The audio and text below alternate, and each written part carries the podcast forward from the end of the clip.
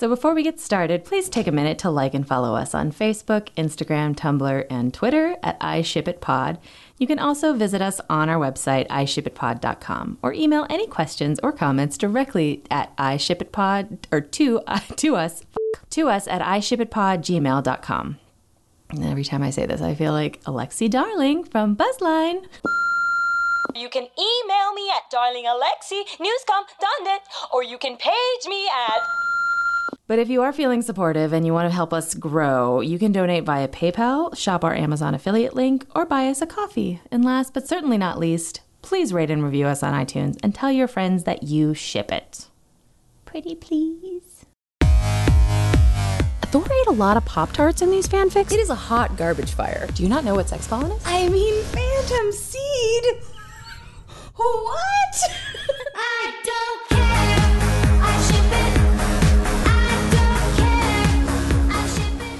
Hey there, geek girls, geek boys, and geeks beyond the binary. This is Emily J with the I Ship It podcast, your safe space on the internet for fan fiction, fandom, and all that stuff you've been pretending you're not reading on your phones.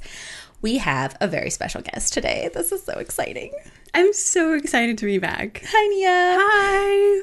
She has not been here in so many months. The last time she was here was my favorite day ever when we got to gush about Shield Shock. It was so much fun. this it was also way too long ago. It was so long ago. We planned to do this particular episode in June. Um, it is now, for those playing along at home, September. Um, and just a classic example of uh, two adults trying to make a schedule work and being like, I'm busy this day. How about you? I'm busy for the next six and a half weeks. How about you? Okay, well, uh, then this day or this day or here we are in the middle of September. it happens. it's fine. You know what? It's fine. But I feel like the theme of today is also, even though we wanted to do this episode during June, which is Pride Month, Yes. Pride is forever. It is, It's not I- just for June. I loved that she said that because I was feeling very like I failed my myself because nobody else expects anything out of this podcast. and I was like, no, I decided I was going to do a theme and then I didn't do it. And she was like, but pride is always. And I was like, Pride is for always. God damn it, you're right. damn it, Nia, you're right. So here we are, um, and we are talking about a very special, near and dear topic to, I feel like a lot of fan people, a lot of fandom. Fan people feels weird. Fan people is Fans, Neutral. I guess we could just say fans. Fans. I don't have to say fan people. Um, but yeah, I, I feel like it is something that uh, we all kind of either it's either in the back or the front of our mind at any given point, especially when dealing with fandom. But yeah, why don't you specifically tell us what we're going to be talking about today? So, before I preface, well, like to preface anything that I say from here on, but the biggest theme of this pot, like this particular episode, is why is fanfic so gay? It is so gay. It is super gay, and there are a lot of reasons, and there's a lot to unpack there. Um, and I do want to be really specific before I get too deep in conversation about any of this, but I will use gay and queer sometimes interchangeably. Me too. But like, I will be really specific when I'm talking exclusively about like MLM ships or Mm-hmm. Um, anything else. If that's an issue for you, you can come yell at me and not Emily. Um, or you can also at me, and I will literally just forward it on to Nia and be Right. like, "Bitch, this wasn't my idea." But like, you might want to do some historical reading on the reclaiming of the word queer before you tell me it's wrong and you just don't like it. Well, it doesn't matter what you don't like. This is you're in Nia's world right now, guys. Sorry. So again, um, my podcasts all come with an apology if you're offended by anything. Um, but again, probably not going to uh, make any changes or anything beyond this disclaimer. I Yeah. feel like doesn't need to um, to happen. Real quick before we get started, though, I do have to share that um, somebody suggested we change the name of the podcast because uh, they read it wrong. what what did they think it was? Well, it was like, I, I mean, I guess if you, like, I'm trying to be sensitive to like dyslexics or whatever, but she was like, I have dyslexia and I read this wrong. You should change oh no. the name of the podcast. And I was thinking, like, yeah, I'll get right on that. like I appreciate that that's a that is a suggestion. That's- thank you. But I'll take that into into consideration. Like, and I, I, I don't. I'm sure it was a joke, but I was just like, hmm, I hope it was a joke. Um, if not, sometimes we all need to recognize that it is not all about us. Well, and then like somebody else, I are upset when I am not about me, or we are not about me. I um, I was also tagged in a review of a CW show called I Ship It, which I didn't know existed. Yeah, I have no idea what that is. Um, but it was a negative review, and I was like, "Oh, I guess somebody doesn't like this show," and they tagged the podcast instead. They're entitled to their opinion. And I was like, "That's But- cool, but could you just take that tag off? Because like, I I don't don't, need to know that. I don't care if the plot of this show reminds you too much of Crazy Ex Girlfriend. Like, Crazy Ex Girlfriend is an amazing show. is it? Why are you going to be negative about it? Um, yes, it is an amazing show. If you haven't watched it, you should. It's great. I haven't. I also haven't watched this I Ship It show. Me either. I've never even heard of it. No, whatever. Anyway, anyway, what we were saying. The on. only other disclaimer that I want to make is that I'm white, I'm cis, and I exist somewhere between bi and demi. Um, so that's my, where my experiences are filtered through. Obviously, everybody's different, but that's where I'm coming from. And I don't think anybody can expect anyone in the entire world to be No. all inclusive of absolutely every possible experience. I do my research and I try to be as inclusive as possible, but obviously everybody's going to fuck up at some point and it's just how you respond and go from there. there is a chance uh, that we may offend you in this episode. I really hope we don't. And if I we do, I'm very sorry. Yeah, I hope not too. Um, but again, we've we've given a disclaimer, we've given a, a blanket apology, and I think on that note, we can We'll probably just forward. just jump right in. Yeah. All right. Um, so yeah, there's a lot to unpack, as Emily is fond of saying. there is a lot, to, unpack. I don't have all the answers, but I did do a bit of research and was like, here are some informed guesses based on my own experience and things I've seen on the internet from the spaces that I occupy about just why is fanfic so gay, Emily? I mean, I think that is something that like when you're even especially when you're getting started as a fan Mm. and like reading fic, that it is something if you're not aware that it's just going to be like, oh, oh my oh god, my god, this there's, is it's, there's so much of it. this is so gay. It's so gay. It's great.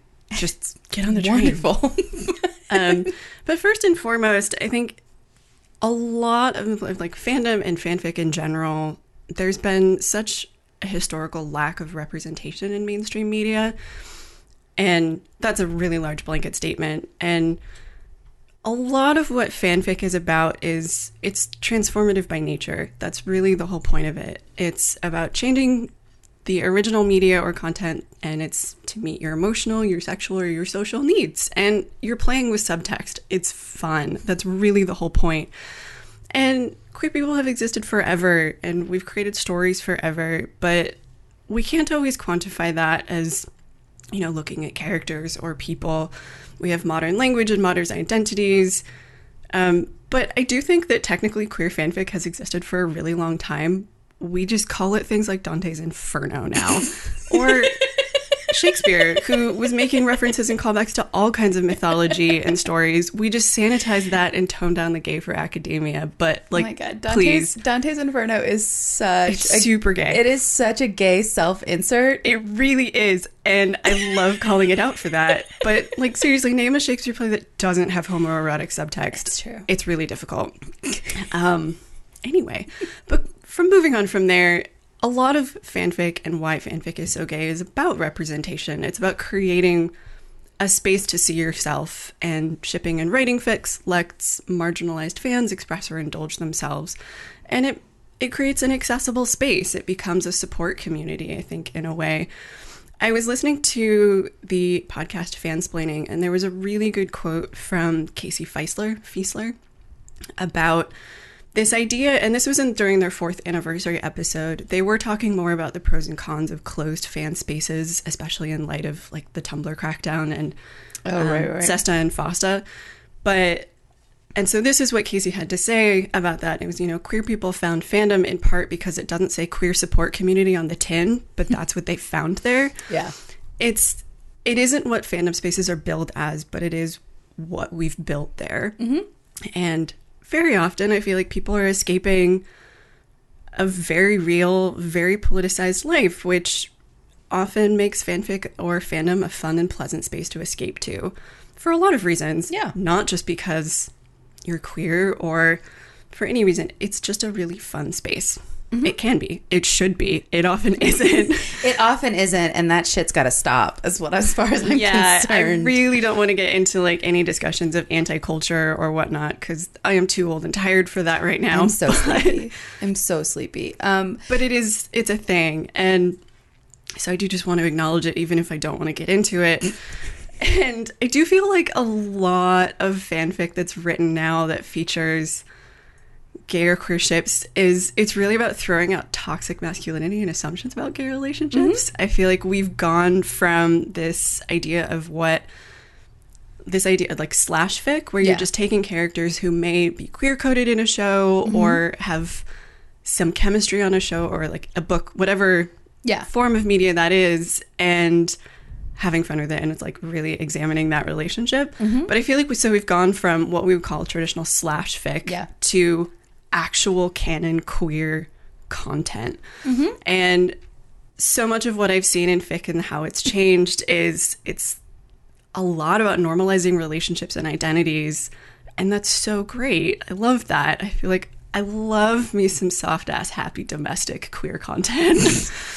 I just remember like when my mom, like when I was one of my first fix that I like fandom that I got really into writing for was Newsies, mm-hmm. um, and not that is some super queer content there. listen, listen, guys. I'm not talking about the redone Broadway, you know, musical version. I'm talking about The 1992 movie? Christian Bale. oh love that movie it is so bad it's so good Um, It's so bad. It's so good. It was my life's blood from like 14 to 16. And I wrote a very long fic for it um, with my first original character. And I this is one that I took like 18 different Mary Sue litmus tests for because I wanted her to be perfect, but not a Mary Sue. And she passed every time. Um, but my like this was before I knew I was supposed to be ashamed of writing fic, so I would like share it with my mom, who God bless her, watched that fucking movie with me so many times. Like she didn't like it. we watched that movie in my eighth grade choir class and we sang a newsies medley in Mm-hmm. Oh, good. grade. I'm glad. I tried for that in my good 10th God. grade choir, and I was shocked. I can't really down. listen to Seize the Day ever Oh, again, but it's so good if you need to be hyped for something. it's great. Um, but no, so my mom, bless her, she read every chapter of my fanfic and she was very supportive and like super sweet. And like she wouldn't leave reviews because she knew like, you know, it'd be embarrassing. But then she would like, she was so cute. She would read it at her, at her like work computer and then she would email me a comment on the chapter and I'm like you're the best mom ever. But um so she bless her after I finished the fic she was like I want to read more. Like Like, where's- where's the rest? where's like where I I mean it doesn't have to be about your character but like I just want to read more about these characters. And I was like oh well there's other fic out there. And then she like I was at camp or something I was away and she called me and she's like Emily I can't find any story that isn't about a gay relationship And you're like, Mom, and I was like Mom. I know mom and she's like but your characters weren't gay I'm like no they weren't because I made a Were they just really good friends? no no no I, I my original character was female and she was in love with Jack Kelly Gotcha. um because I was her Right, I forgot this was Mary Sue. Yeah, no, I wasn't trying to be Mary Sue, and I kept passing the test, but it was definitely me. Total Um, tangent, but your Mary Sues are valid. We did a whole episode on valid Mary Sue's. but no, I was like, but every other, like, you have to, mom. There's but one female in the whole movie, like, and she's awful. Sarah's the worst. I don't care what anybody says. Um, Sarah's the goddamn worst. And she's like, y- you can't ship her with anybody, even Jack, because that doesn't that doesn't work. Because Jack's clearly in love with David. Um, but there's, I was like, there's there's no other women. There's just there's just boys. So everybody writes. So I got to do the boys. So everybody does the boys, the boys. because that's who's there. And she was like, Yeah. it's like there's 95 pages of boys. of stories here and they're are they all gay and i'm like yeah, she was like i don't know that i that i want to read all of this i'm like that's fine That's mom. fine, Mom. you're you know 50 years old and a staunch christian and and so sweet of you to try to understand something that i'm into but it's okay. And she was like i just if if you find one that's about you know a straight relationship you can send that to me. And i'm like i will not find one of those fics Like, good luck. good luck i did mom. I mail I, I wrote it and i sent it to you. And that's something that I actually have tagged for a little bit later in this, but like why there are so many like capital G gay ships, but we'll get there. Um, but in terms of like why is fanfic so gay, it it really I feel like has always been and really has become a space for personal exploration of identities, especially with people our age who really came of age on the internet. And I always hesitate to say the golden age of the internet because the internet is always a trash fire. But I did We hated it then. We only call it the golden age in hindsight. in hindsight because how little we knew. No, it was awful then too. Um, I did a really informal survey on Twitter, and like I cannot stress how informal this survey was. It was not in any way academic or built out. I really just wanted to query people that I follow and people that follow me and who are really distinctively queer in fandom. And a lot of what I found was that people were getting into queer ships and queer fanfic around 13 to 16. Um, you know, they were actively looking for queer content or actively shipping queer ships, which was super interesting to me because I feel like, granted, I was not looking for that when I was 13. I was also a baby and had no clue what I was doing on the internet. yeah. So I didn't really even know it was something that I wanted, and I was a little bit scared of the internet. I so think what I was doing at 13. I think I was writing so weird fan fiction. right, or and it was like I always think back to I missed a lot of the Harry Potter drama on Right, the internet. right, right. So the rise of Drarry, for example, Oh, God. just went over my head. Well, and I was like, frankly. So many of the Harry Potter relationships went straight over my head because that's who I am. But Your soul is so much less damaged Oh, than I mine. know. I know. but it, it was a really interesting look at when people were getting like people our age and also people slightly younger about like when they started really writing this content or looking for this content. And I feel like it's way more prevalent now than it, it even was then. And what people are looking for is different, or not different necessarily, but like it's easier to find that content in a way that actively displays canon queer ships, which is so fascinating to me. Um, that we really have gone from a total media desert in terms of queer content, which is not true. It's always been there. It's always out there. For, but to go from the idea of like slash to canon, mm-hmm. and we really are seeing more diverse narratives and characters in media, especially media that's produced by like non-white creators and people of color, especially in television. But I do feel like, especially with the rise of young adult books and like book fandoms in general, I just I thought and I did like again, I kind of trolled my own bookshelf and was like, how much of this is queer content? And it's so much. um, there are a lot of these really big fandoms like The Raven Cycle or Carry On or The Song of Achilles, Percy Jackson, like all of these stuff that was like, this didn't exist when I was a Right. teenager. And it's amazing that it exists now. Um, the TV list is even longer. I'm not Yeah. gonna list everything, Right. but I just I looked and I was like, there's so much more here than there ever was. So I think by and large, shipping trends in fandom and fanfic really does track with mainstream awareness of and interest in queer identities, um, which is so great to see actually coming to fruition. I love it. And frankly, the popularity of queer fanfic is just like the best giant middle finger to, uh, like, especially older authors who really voiced their opposition to fanfic, like Anne McCaffrey back in the day, who said, you know, you can write whatever you want with my characters as long as it isn't like the capital G gay stuff, which is bullshit. It was a whole How thing precious of you. like, oh, that's nice. Um, but it was a real thing, you know, where Anne Rice has doxed people. Someday, someday I'm going to do a deep dive on And- good God, it's terrifying. on the enemies of fanfic, and it's not going to be pretty. It is I'm really not going to be pretty. probably going to get a cease and desist letter, and I'm going to frame it. and especially like even even in just popular media or pop culture now, it's so nice to see queer content that isn't explicitly about the tragedy and pain of being queer. Oh my god! Um, Nobody has to fucking die. Right. And it's like back to that idea of, of fic being transformative or fandom being transformative. It really lets you be able to make the choice to be happy, which in itself is Right. transformative. Um, yeah. So there's, oh, but good God, Anne Rice. Oh, good man. God.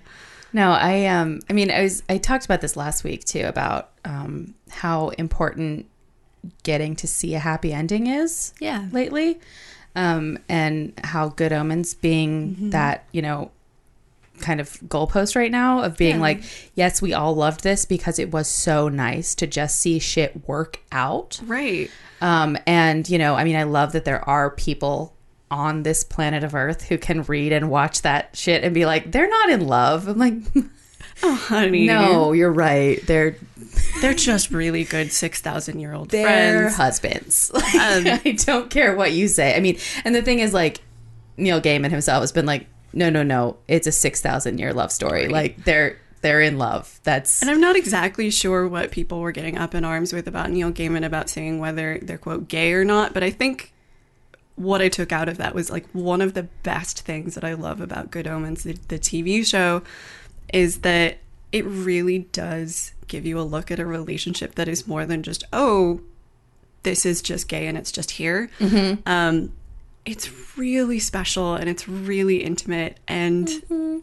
it's so wonderful for a lot of reasons. But this is a really good segue to back to what I was just mentioning earlier about kind of like that general awareness. Mm-hmm. And fanfic has very much entered like mainstream consciousness. Right. And you now have celebrities who are aware of what fanfic and fandom are. Mm-hmm. So, you know, Michael Sheen responding to people on Twitter who are like, please don't cater to the ideas of these 12 year olds who are the entire fanfic universe. It's like, can nothing be allowed to be clever adult entertainment? Um, or the Good Omens News is all about you and how you're according to that group. And I love what he responded to. And he said, I will un- unashamedly and unapologetically celebrate the joy and the warmth of creativity of a community of people sharing something positive and beautiful and connective. And if you don't like it, you are most welcome to very fuck off. Like that kind of what response did we would have do been to deserve Michael Sheen? that kind of response would have been unheard of years Yes. ago. Um, Well- maybe like Leonard Nimoy exception. but- Yeah. well, no, I mean, uh, Neil Gaiman himself had said like the reason he wanted he wanted Michael Sheen to play Aziraphale like from the beginning was because he saw him at some press conference or whatever for Twilight. oh yes, And- Michael Sheen in Twilight is a delight. Yeah. I, I mean, I, I I haven't seen it because I won't, but you don't need to watch it. You just I need to need- look up Michael Sheen know- in Twilight. I've seen, yeah, I've seen the imagery. I know it's it's a thing that exists, but some reporter got shitty about you know because everybody loves to fucking hate on Twilight. Yeah. and they love it because it brings teenage girls happiness. So they're like, "Fuck you guys." But this you know reporter was like made some shitty comment about you know teen girls or fan fiction or whatever, and Michael Sheen fucking like dressed him down Yeah. and was like. I'm not going to sit here and let you, you know, shit all over something that we all worked really hard Yeah. for that people love to, you know, explore creatively. Like, and he like gave this huge, you know, beautiful answer that of course I don't have any quotes for because I don't do any research whatsoever, unlike my beautiful guest star here. Um, we're two sides of a very different coin. Um, but Neil Gaiman like saw or heard about this and was like, yep, that's my guy. That's it. um, and also, I think Michael Sheen really loves the book. They both really love the book. Anyway, but the other person I was thinking of was for like classic old sci-fi or fantasy fandom was Mark Hamill from Star Wars. Like we stand Mark Hamill. Oh, because what we- I we remember do, we at one point, this was during either some press event or fan event. Someone came up to him and was like, "I really love Luke Skywalker," and like to me, Luke is gay, and that's how I always see it. And like, what do you think? Mm-hmm. And Mark was like, it doesn't matter what I think. If he's gay, he's gay. The Yep. end. I love- If that's what you want, then that's great. That is such a beautiful way to treat your fans, and that's a thing that I love about Neil Gaiman too. Is he so embraces death of the author? He does. When he was also like, I wrote fanfic. Well, and he's like, I write published." fanfic all the time. Not in the sense of like, but yeah, that you know, if this is what you need to take from this character, if this is what it Yeah. says to you, like the fact that Mark Hamill has said that time and time again, that he's like, it he's doesn't really matter to that point. what I think. Like It, matters what's important. to yeah what's important to you and if i can play a character that helps you to identify like then yeah of Mm-hmm. course that you know to you luke is gay of course That's like, let's right go. yeah i Um, think it's beautiful But going from like having open hostility about Yeah. making fanfic gay or these characters gay or queer is to go from that to having more queer characters than ever in media, and even if the most popular stuff is like capital G gay, um, and by that I mean like it's it's men, it's like men loving men, Yeah. um, nothing beats googling a ship for something that you're interested in and be like that seems pretty gay to finding out it's super gay To and finding it's out real. Everybody thinks that. yeah um but i was thinking back to just like my early days on the internet and i didn't really have any cruise ships back then because Mm-hmm. i just didn't engage with it i think on a level that most teenagers do today Yeah. but did you have any queer ships back in the day I back in the day, no, I didn't. Um, I could see, like I said, like with the the whole Newsies thing, like I completely one hundred percent was like, I understand why there is ninety five pages of, you know, men loving men fic Yeah. out here because, again, there are there is one female character. We're very creative, very inspired, fifteen year old girls. What the fuck are we going to write about? Like, Well, you know, yeah, yeah. it's it's also really hard. It's and especially in you know fandom consciousness when statistically most of the characters in a book, a TV show, or whatever media you're consuming are men. right? Statistically, more. It's just it's it's a lot harder. Like it it becomes the focus because what else is there? Nothing is there. Um, not to say nothing. No, but um, I do recall being about 16, I think, 16 or 17. It was like my summer of like intense, like immersive Harry Potter fan fiction. Um, I was not a Drarry shipper. I still am not. Um, I have read Drarry Fic and I do enjoy it, but um, there was one that I read, and of course it's gone forever because it was on some fucking archive that doesn't exist anymore. Like um, The tragedy of the internet. Fiction Alley or Astronomy Tower or some like one of these giant. I want to know where these stories went. These giant fic archives of nothing but like it was so specific. It was like Harry Potter romance fic lives here at the astronomytower.org. And you could go there and you could be lost for months, as I was in Harry Potter fic. There was a whole nother part that was just adventure fics. And Wow. yeah, and AUs. It was like fucking crazy. Anyway, um, it's gone now. These just fics, totally these they're, they're just vanished into the world. But there was a Sirius and Lupin. Oh, I Fic. love Sirius Remus Big. It was an epic. Um, this is a call to the internet. If anybody knows what the fuck, I don't remember what it was called. I don't remember who wrote it. It was like 35 chapters, and it was one that I um, printed out to read like at school. I would print it out and three hole punch it so I could keep it in my binder and look like I was writing notes. I wasn't. I was reading Sirius and Remus fanfic.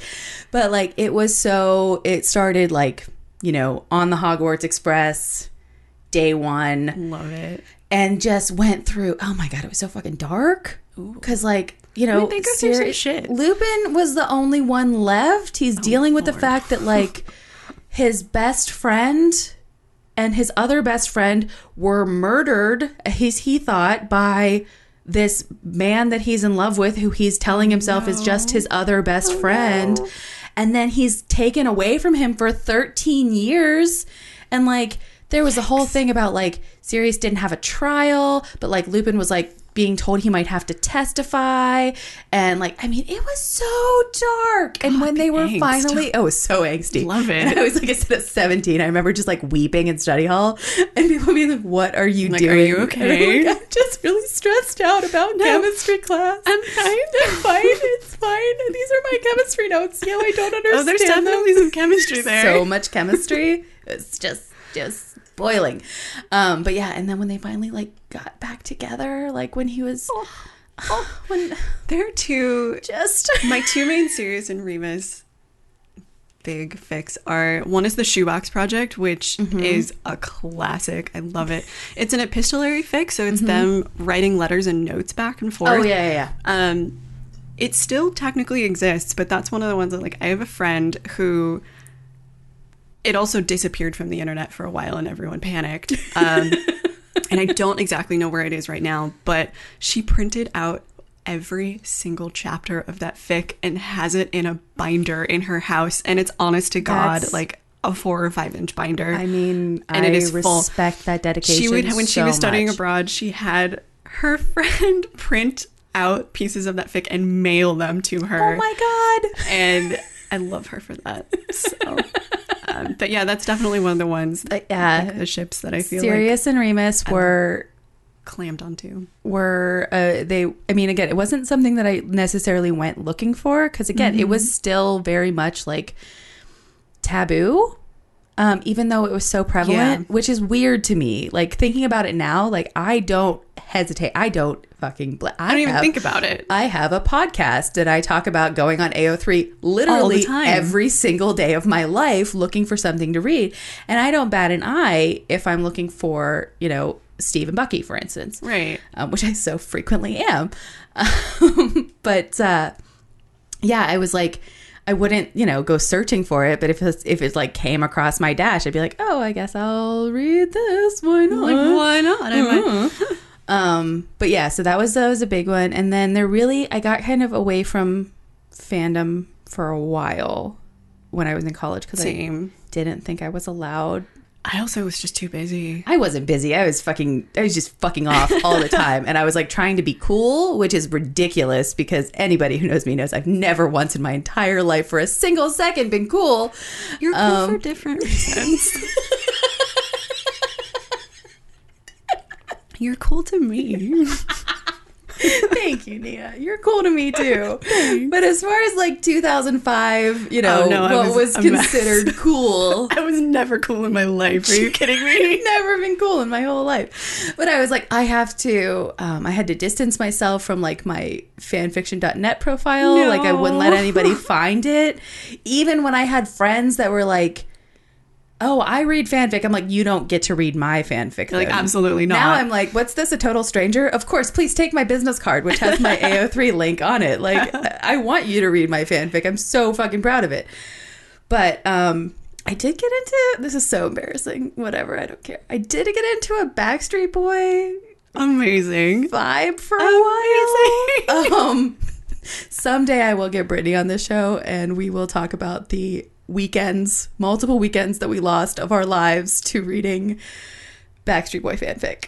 I feel Um, like that's the progenitor to One Direction fanfic. as oh, it is. I Yeah. hear people talk about One Direction fic. I'm like, where were you? You're like, no, this No, started no. in the 90s. I know, I know where this fucking started. Like, I remember these these fics. Yeah. this is not this is not new. This is not a new trend. It's not a new trend at all. it's just, it's an added trend with social media. But, again, with um, with that situation, there were five men.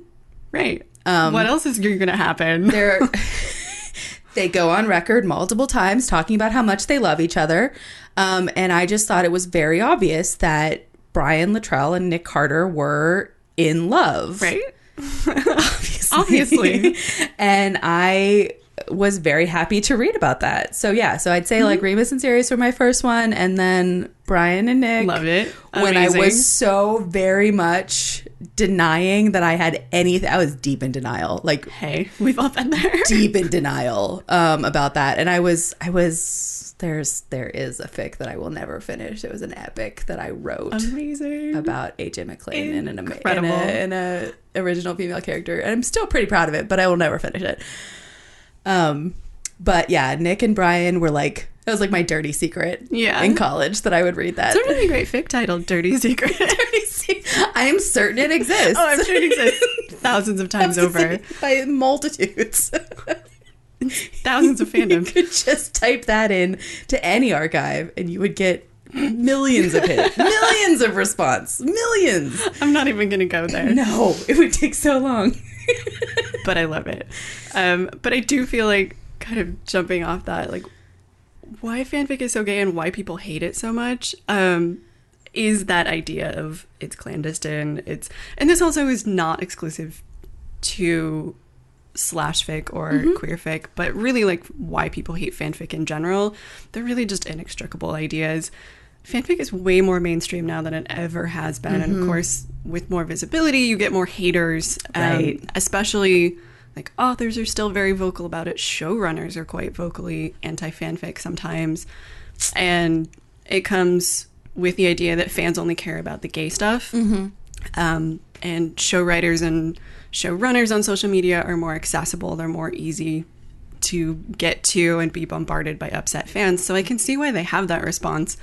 And for a really long time, fanfic has always been associated with sex. Yes. Um, and that was honestly the primary driver for a long ass time. It's like you have these characters who have chemistry, you want to make them bang. Right. And and you won't see it on TV. Right. So it's yeah, not going to happen. It's not going to happen. The majority of people see that as something that's really deviant or perverse, which, guess what? A lot of people see queer people as deviant Yeah. or perverse. Still. Yeah. And like, especially if you're making it gay in any sense of the word.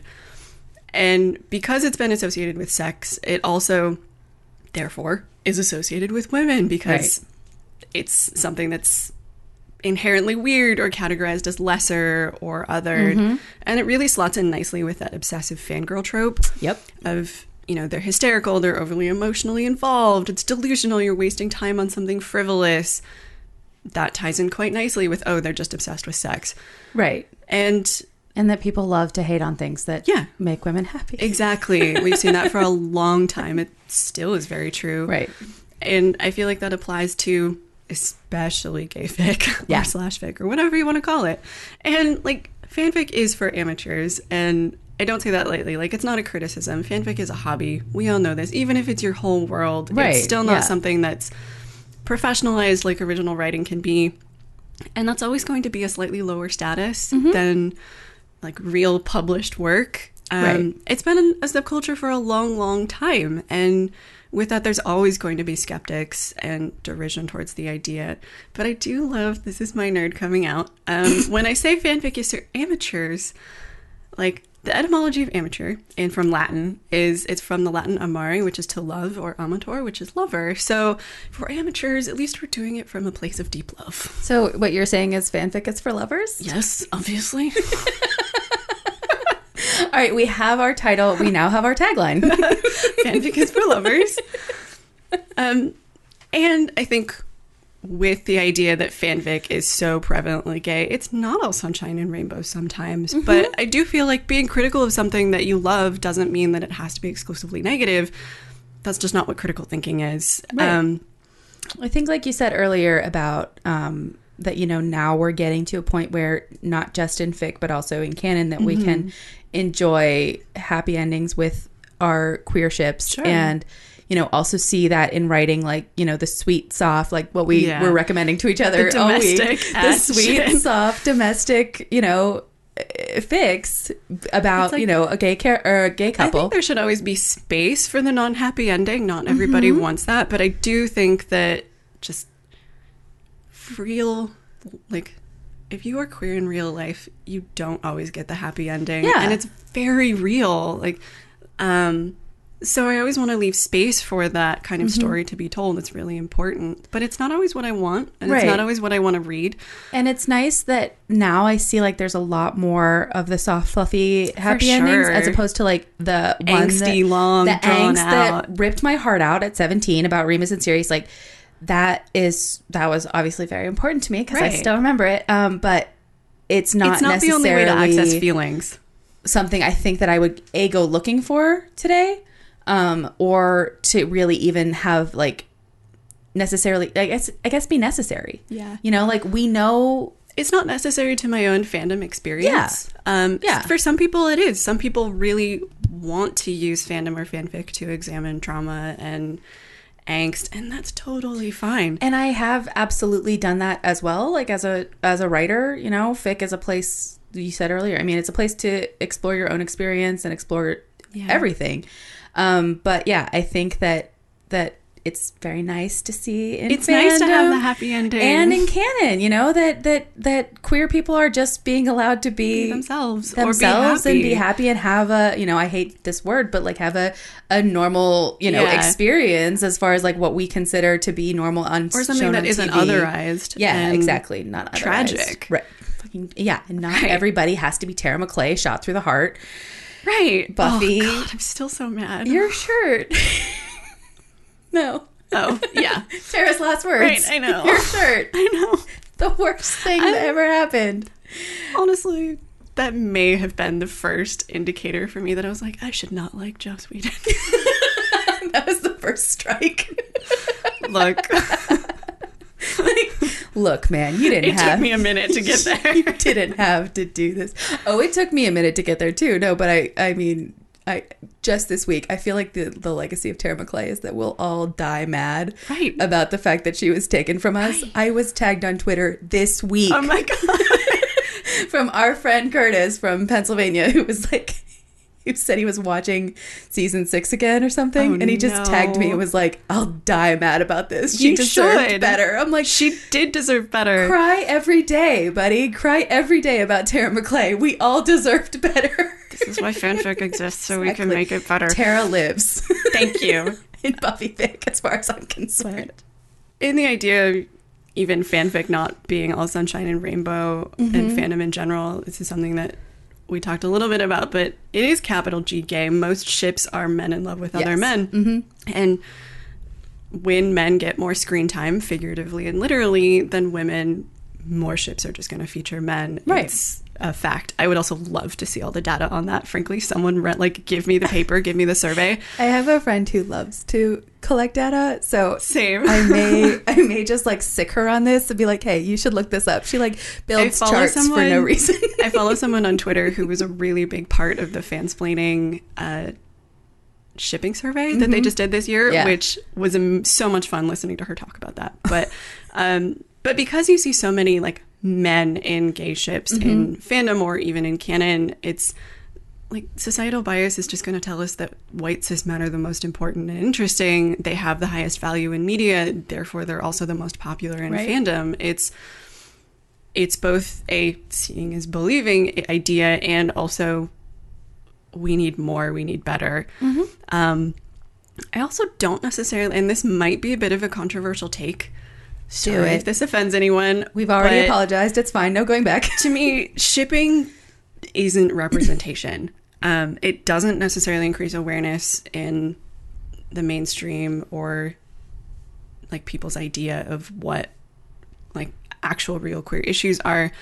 Um, we do live in the echo chamber that is the internet, and sometimes it's really hard for people to disengage from what is true in canon or fanon in, in mm-hmm. a fandom than real life. Like, for example, shipping Finn and Poe in Star Wars doesn't actually make Disney any better to queer people or more supportive of anyone in that community. I mean, I think I think the the further down topic of our conversation is going to prove that as well. Oh yeah, um, and like just like that bullshit with background gay characters in movies and claiming it's groundbreaking representation. No, it's shit I say, representation. oh, Are you talking about are you talking about the groundbreaking work that Joe Russo did as unnamed gay Oh, extra number thirty five? Sure, that's one example, but also like this nonsense with the uh, the remake of Beauty and the Beast, where they made Oh God. I was like, you saved it for the credits, you motherfuckers. Yeah. And also, like, what a horrible thing. I, it was just gross.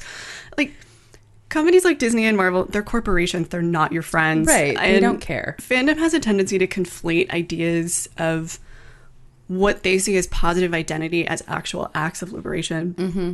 Um, and when you add in this hyper consumerist culture of social media, it just takes off like wildfire.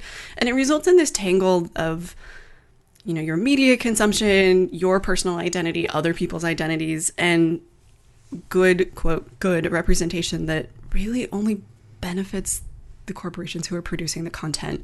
They capitalize on that. They're 100% willing to take your money and promise you content And that's in not case going to exist. Uh, our the the opinion of this podcast has not been uh, made, we are um, very anti capitalists here, and um, nobody in this room, at least I think I can speak for all three of us, uh, believes that corporations are people and that they have feelings or they anything that, don't care about your ship. that Sorry. we should be concerned about offending. right. Thanks. They're not going to come after us anyway. They have They other have more so important things many to do. things to throw money at this More tiny baby burn. podcast.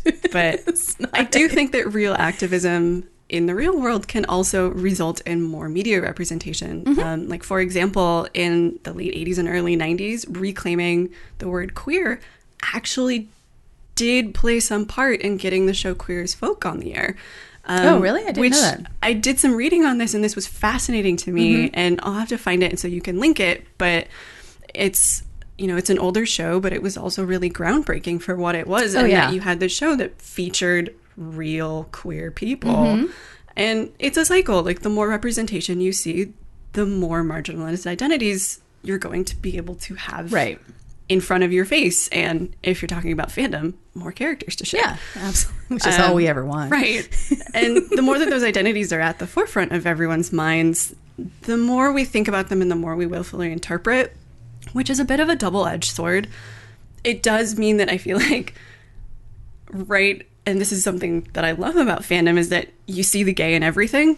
Um, but that does sometimes fall into the category of what we're consuming is actually just queer coding, um, which is great sometimes. Um, but imp- interpretation isn't always canon, but it's not always queer baiting either. So sometimes we exist in this murky middle land of what that actually is. And it's something that I see thrown out on the internet like, oh, this is queer baiting. Oh, this is queer. Well, actually, that's not really the definition of queer baiting.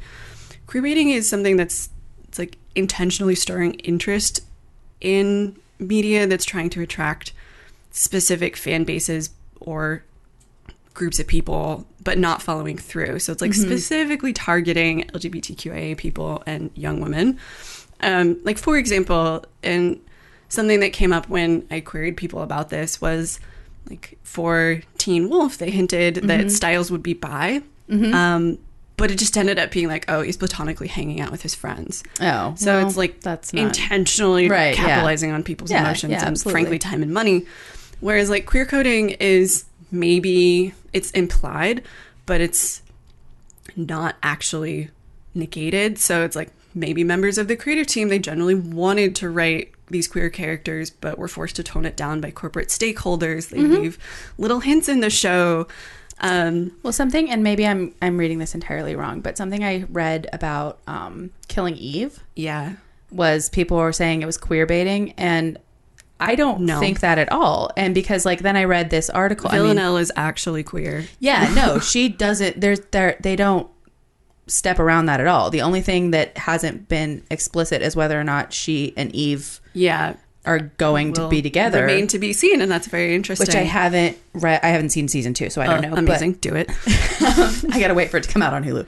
Um, Oh, it's out. is it? Yeah. Is it on Hulu? season? I, I'll check. Maybe, Okay. but it's out. um, but so I was sent a link that was like, um, basically that whole show just said, you know, fuck Dyke lives and all this other stuff. And I was like, I don't think they said that at all, but let me read the I understand the response of why they're coming from that. the article. I don't know that I agree with it. and it was something that um oh my gosh i completely sandra oh had said in an interview where she was like we would do a scene together Jodie and i would do a scene together and a lot of the times the intensity would be honestly like too much like we would say like no no no we have to back this up because you know and and people read that as saying like they didn't want to be too gay Oh, on tv I and i'm thinking yeah. like i guess you could read it that way but i'm reading it as an actress Yeah. who doesn't want to be portraying something that they aren't allowed to be portraying yet in the Yeah. story It was like, who knows what context that quote was from? And Yeah. maybe it was this particular scene needs to be more subtle. Right. So we'll see. But other thing, other good examples I was thinking of was like The Good Place. Eleanor is kind of hinted to be bi, but it's not confirmed. Mm-hmm. Um, Will in Stranger Things. There's been a lot of debate Yep. about whether Will is gay or not. or um, possibly also um, i've seen that it's a, it's possible that he's gay or it's possible that he's asexual Right. which you know would be also Amazing. something that i never see on tv like I highly doubt that's that's probably not where they're going happen, but, but- at, right now But it's like I am more than here for that headcanon to be validated. Yeah. I, that's so important for so many reasons. The other really big example for recent popular media that I came up with that relates, at least thematically, to what we were going to talk about later is Carol and Maria from ah. Captain Marvel. That to me is a classic example of of queer coding. I don't think it was technically queer baiting. I don't think it was queer baiting it. because they didn't. It was never. It was never brought up. It was Right. never. I mean, but it's like- confirmed or denied. It's you this trope of like they are so obviously married and like Monica is their daughter. it's like it's super child. fucking obvious, even if it's not canon. Those like they are her family. Well, somebody when they were saying like about you know everybody making this you know fuss about Endgame having the first Yeah. openly gay You're character. like, oh no. no, and everybody was like, "Well, it's Carol, right?" Duh. Like it's. I mean, I mean, that's not. have you all met Carol? Hello? it's not the first Marvel movie, but like, Right. And there's also a really big difference between insisting a character is queer or not including canon queer content or crediting creators outside of like films, for example. Mm-hmm. So I think of like Valkyrie, for example, mm-hmm. is that's a big one. Remains to be seen whether or not in this fourth Thor movie, if that's going to be a thing. I will like scream if it's going to be real. I But I, mean, I- think she is actually confirmed by in the comics. Don't yeah, quote me on that. no, I think she is, and that's why. uh Name was escaping me. The actress playing Tessa her. Thompson. Thank you so much. Tessa Thompson had said like that's why she went Yeah. in that direction. Like that's what helped her build that character because that's what was already confirmed yeah in confirmed. some in outside content. yeah, So I would love to see the films do more with that I as mean, opposed to just hinting at it. Hinted that as king, she's going to be allowed to find a queen. Oh, amazing. I'm So here fun. for it. I hope it's Jane. Um, same. I kind of hope it is. But also like, going back to Captain Marvel, like so much of that, like you can't deny there's so much about Carol that's queer. Yeah. And like, didn't Brie Larson say that Carol and Maria are the great love story? That's what she said. She movie? said that's she said that's the great love of her life that she's Right. trying to get back to. Exactly. Now we can interpret that as like just gals being pals. Which, uh, no. No. I have best friends too that I would love to get back to, and I wouldn't call them the love of my life if we were separated. Yeah. Um, but she said, you know, that's the great love of Carol's life. That that's her family. That's her home. That's the love story is Mm-hmm. Right. Carol and Maria and Monica. And it's like they're They're queer. they're Sorry, family. die mad like, about it. Yeah, no, I mean, you know, uh, that's like Monica was a little girl who was reunited with, you know, the other biggest influence in her life. Like, Mm-hmm. And I feel like corporations like Marvel are really going to capitalize more on things like queer subtext than they are even on queer Mm-hmm. Yes. coding. Um, which is something where it's like not intended, like subtext is not intended necessarily to be queer gay or however, whatever term you want to use. Um, they legitimately didn't understand how it would come across and we all ran with it. that happens a lot. Yeah. Um, I think corporations like Marvel and Disney will sometimes absolutely capitalize on people's interest in that. But I was trying to come up with an example of queer subtext. Maybe Supernatural.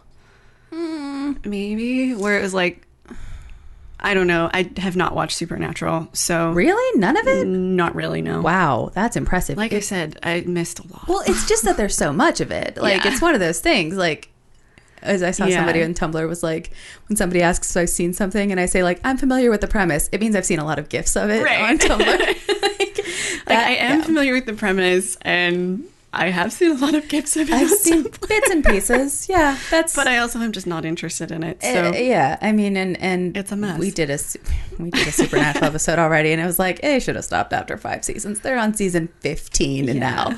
That train has run out of steam. But I that is one that I will watch. I've seen so much of it, and I'm not like a, I wouldn't call myself like a supernatural fan Yeah. necessarily, but I've seen so g damn much of it that like I but I still don't see yeah. I don't see the subtext. I don't see Mm-hmm. the ship. I like, and it's not me not wanting to see it. It's like I just I don't see it, guys.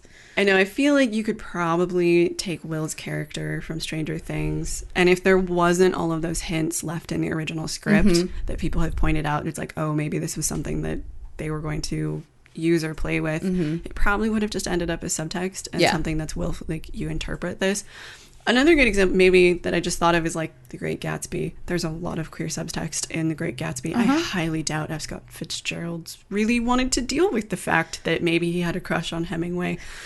Um, Maybe, Maybe. Aren't you so complimentary? so there's a lot of subtext there. But anyway, it get, my point is, it gets messy between those three categories. yeah, Queer reading is really shady, Mm-hmm. but it's actually rarely what's happening. it's what. Yeah, it's it. I feel like it's called out a lot more than it actually. It actually exists. Is, exists, yeah.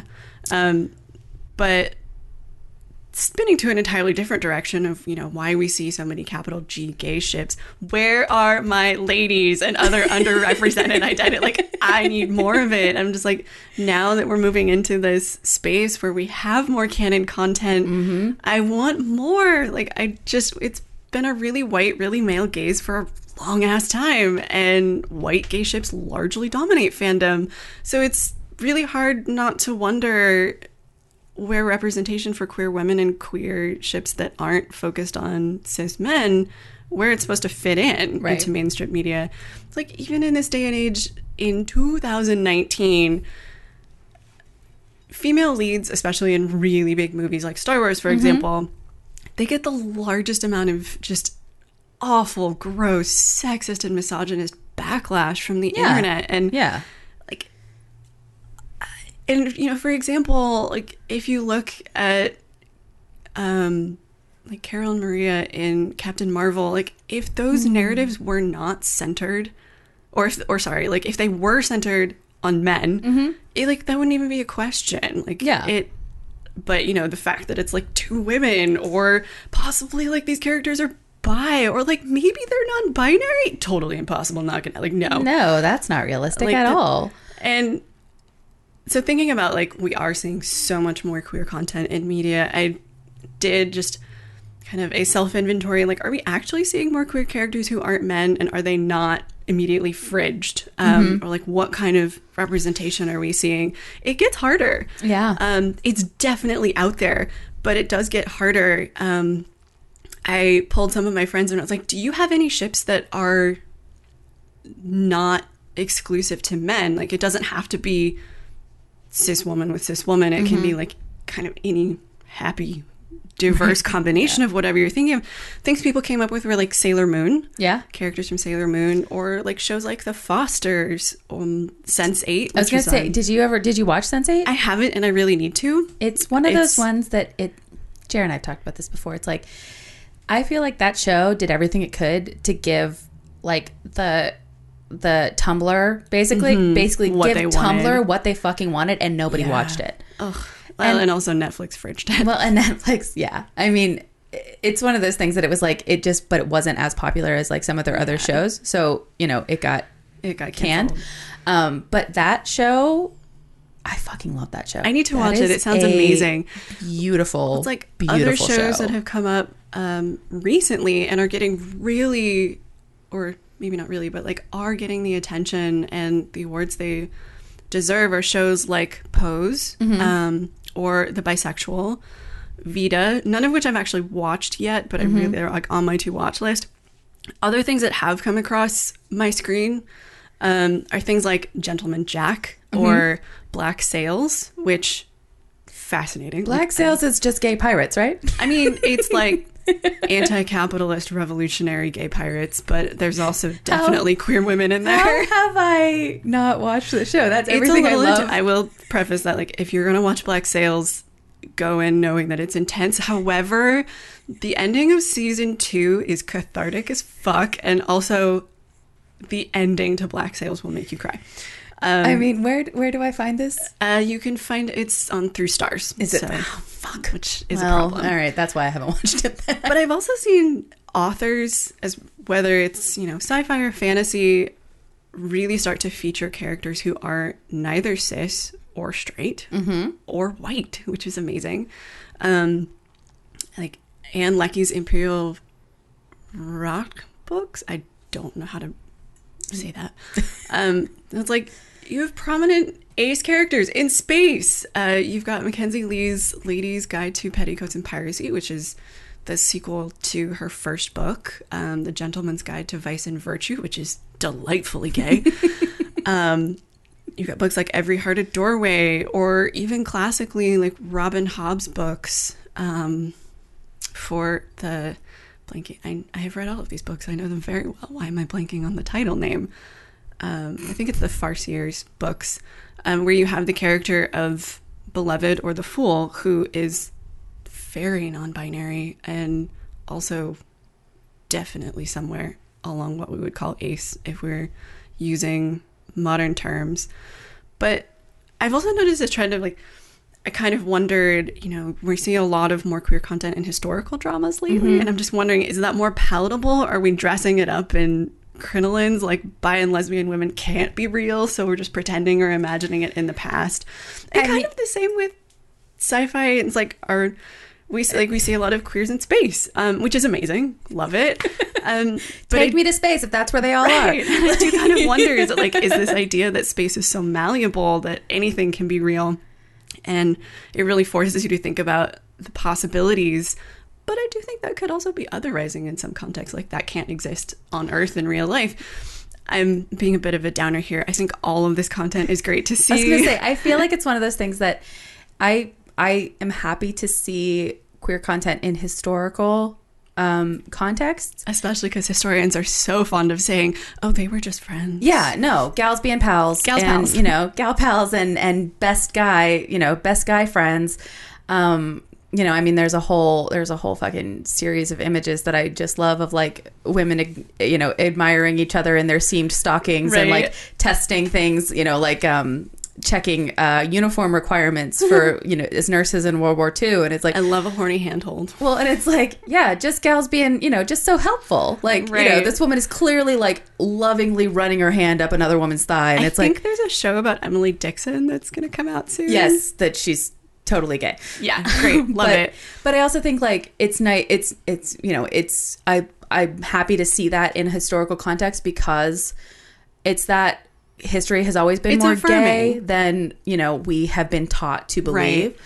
Um, you know, and that uh, um, you know, so the and the thing in you know with the with you know space being so out there or whatever, Right. like I I can't really think too much about that. Like I don't really have too much of an opinion, but I do think like anything I guess that puts that content out there that paves the way for, For more. is great. I think it's I'm a fan. Yeah. I, I should clarify. I'm not criticizing this. It's. I'm just thinking about like why are we doing this? Uh-huh. Um, but obviously, I'm so happy to see it.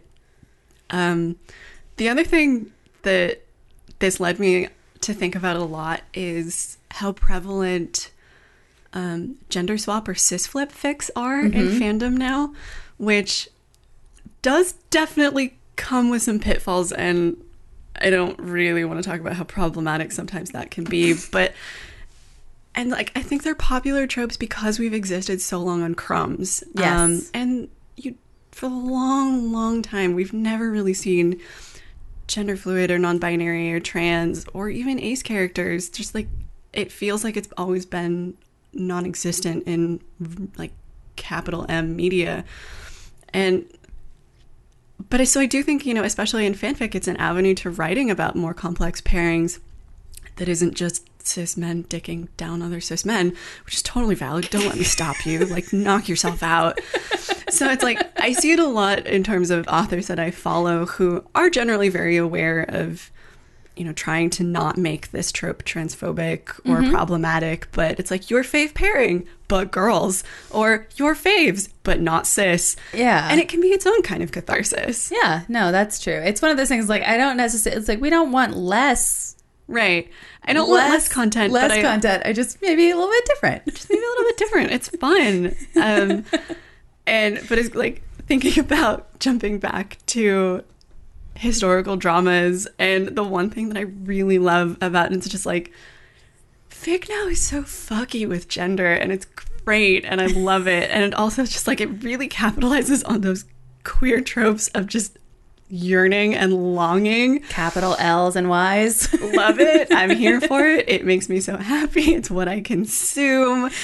And it makes me think a lot about the prevalence of the the uh, quote from Anne Carson in her translation of the Oresteia, which I see attached to so many queer ships. I love it. um, but it's essentially this three lines, which is um,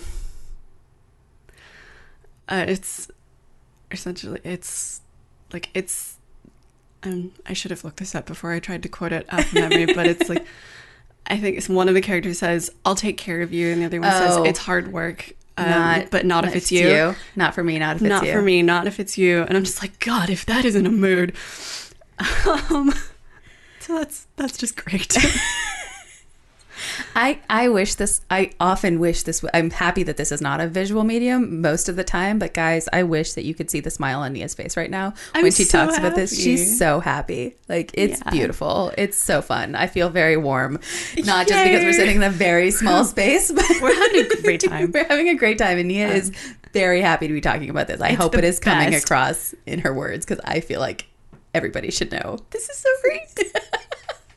but um, when I was doing just like kind of rereading some fics in preparation for today and looking at some of my bookmarks that are like cis flip fics, um, another reason they're really fun to get into is because the tropes for um, like like capital G gay men loving men ships don't always translate when you switch it over. So Yeah. it gives you something more to examine. And like we've been told that those ships are the most interesting for so long and they're the most popular. So it's like what about something new? And we're so used to writing about white gay men. And i think fandom's assumptions don't always like can't and shouldn't translate to when you're writing about not those people. Um so a lot of MLM ships or fics really do give men the complexity that isn't afforded to non-cis or non-white characters sometimes. And there is a direct correlation between popularity and visibility and frankly gender diversity and fandom, but it just it's always made me be like give me the variety. I love it. I want it. Give me the complexity. And I will I'm say just- though when those fics are not tagged appropriately oh, it, is can be a minefield. It is very, very confusing. Yeah. I'm just, Yeah. I'm just going to come out and say, as somebody who has not sought that out, not nothing. Tag appropriately, friends. Please, as always, that is that is our main goal here on this podcast is to make sure that people understand how appropriate tags are and how important they are. Um, but yeah, it can be very, very, very confusing. it can be really jarring and i would hate for anyone to start reading some of those fics and feel awful or hurt and i don't want that So but I- like, it does I was- happen Yeah, I mean, I have, I have, like, combed through Yeah. a fic one time, being like, "What did I miss? What I missed was the fucking tag because it wasn't there." oh There's tag for content tag that's all i have to say Look, like guys, if just you're not going to tag because it's spoilery add a note assume, like, assume, note. please assume that every one of your readers is as dumb as your podcast host friends who just blindly jumps into everything and is like, "Yes, this is what I want. Is this what I want? I'm swimming with sharks right now. Did I want this?" maybe i didn't Maybe I didn't. Can I go this. back? Can I go back? Oh, there was no sign that said sharks. oh, chomp legs gone. Um, yeah. So please tag appropriately. But if that is something that you were looking for, it, it there's plenty out there. I assume. oh for yes. sure Okay. like look ABO fic is popular for a reason it's not always my jam but shockingly i found some people who can write it well and it's been really interesting um anyway which is what i would love to see in fic like kind of thinking about where do we go from here is i would really love everyone in fandom to commit to expanding our own horizons and like really investing in non-white non-cis non-male media or characters and these narratives. Like i would love to see the data on the intersections in fandom that are all about queer identity even if that's just a quantitative pipe dream. I would just really love to see that overlap. And it's like we have to invest in diverse media and diverse narratives and consume more of it. Like if we are seeing content and narratives that are less white and like frankly way less straight than any Yeah. of their predecessors that i have to believe it's coming and i mm-hmm. just want to see more of it Yeah, no, I definitely. I mean, like it's like we say, in our you know lifetime as fans, not even like our you know thirty years on this mm-hmm. earth, like in the last 10, 15 even, you know, the change that has happened has been insane as far as like what has been like for lack of a better word it has been transformative yeah, and I think ways. that you know that tide having started turning 15 years ago or whatever, you know, just from what we've been able to see with our own eyes and our own experience, that there is definitely more coming, and that the change is Mm-hmm. it's it's on its way. It's just, I mean, I think that you're entirely right to hope for and want more change, um, but don't. I don't think that like it's a distant no dream. no Like, no no no it's definitely there like queer fandom exists. Yeah. We've been here for a really long time. Right. Um, I just want to see more. I want to see more stuff. Give it to me. And it's it's been really fascinating on my corner of the internet just seeing this really for a very academic word just kind of like a transnational mo- moment with fandom where you have a lot of crossover for what I think have been predominantly Western fandoms mm-hmm. or fans starting to interact and experience with people in fandoms who are not white and, and like who do not come from Western culture. So things like K-pop mm-hmm. or any of these like Chinese dramas that are becoming really big, uh, Yuri on Ice, which we talked about in mm-hmm. our first episode. And I think the most important thing there as fans is like if that's content that you're going to engage with, and like please do because it's great. Yes, thank you. I will pick that up. Um, Please take this. Sorry, this is the exchange of the Yuri on Ice Blu-ray Yes. uh, that I have kept since January. I miss them. I'm sorry. Um, please take it It's back. fine. It's fine. This is why the internet exists. Um, I do just think it's really important to learn how to listen and decentralize yourself in those fandoms, and like please consume them, but do your research and like really look to the fans in the culture who speak those languages. Um, and really like take a minute to learn more about the cultural context before saying oh this isn't gay enough or this isn't confirmed enough because one thing that's been really fascinating for me to see is especially in non-western media um, you're dealing so much more with censorship Yeah. that what is counted as you know a declaration of love or a confession is way more subtle. And like censorship is a big fucking deal. Um, so i do think a lot of that content is more likely to be queer baity or you see these characters being forced into het pairings or they're straight up just killed off. But so you do find on the flip side then all of these moments are really intimate and Yeah. special which is just a very cool thing to experience. Um, it's been a lot of fun for me even though i'm white but it does give me a chance to really like lift up my fellow non-white or non-cis creators in these fandoms and just really enjoy that it's been fun even though i still know nothing about k-pop and i don't think i want to I, it, it keeps coming up. Um, I have a friend who's a fan, and and she's referenced K-pop and like K dramas and all this sort of stuff. And like, I know I should be an informed fandom friendship and be like, Yeah. tell me all about this. But like every hint that I see of it, I just think like, I don't think that's my personal cup of tea. And that's fine. I also think some of those fandoms skew very young, mm-hmm. which can just be difficult and tiring to interact with sometimes. But you know, if it's your thing, like knock yourself out. I'm, I'm happy for you. happy you have this thing. Yeah, I know. I feel bad, but it's also one of those things that I'm like, but I have I have so much Yeah. that I'm already a fan of. yeah, it's like I have my things. I have my toys. I'm not done playing with My toy yet. box is very full right now. Yeah. I can't like I and it's not yard sale time, so I can't get rid of other Right. toys. Like I love them all equally. Right. And I'm not ready for new toys yet. So I'm So- glad you understand what I'm saying about that. I do. I totally do. Um, and speaking of toys in the toy box, the one thing that I know we really want to talk about today is the fix that we've read. But I also want you to tell me, Emily, why do you love Steve and Bucky so much?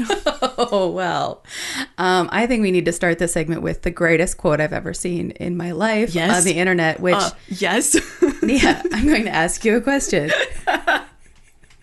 I'm ready. Did you know that the B in LGBTQ stands for best friends since childhood? Steve Rogers and Bucky Barnes were inseparable on both play, playground and battlefield. Did you, Didn't know, you that? I mean, I also fully stand by the fact that Peggy's name is Peggy for a reason. Look, as much as I would love this, this is not a World War Threesome podcast. No, no, no. This is not about the OT3, but it does relate to By Steve Rogers, and that's important to me. Okay. All right. Um, this may also, I will warn you, and I will warn everyone listening that there may be some angry end game feelings. Okay. Um, in that regard. I'm going to let you go off about that. okay. Why do I love Steve and Bucky? Well, first there's that gift of a quote that was given to me by the internet. Also, I fully realized that I just spent all this time talking about like how important it is to consume media that's diverse and suddenly all the ships we're going to talk about are white men who aren't actually confirmed Aren't allowed to be in gay. canon. but this is where our fandom histories overlap, so this is where we're going.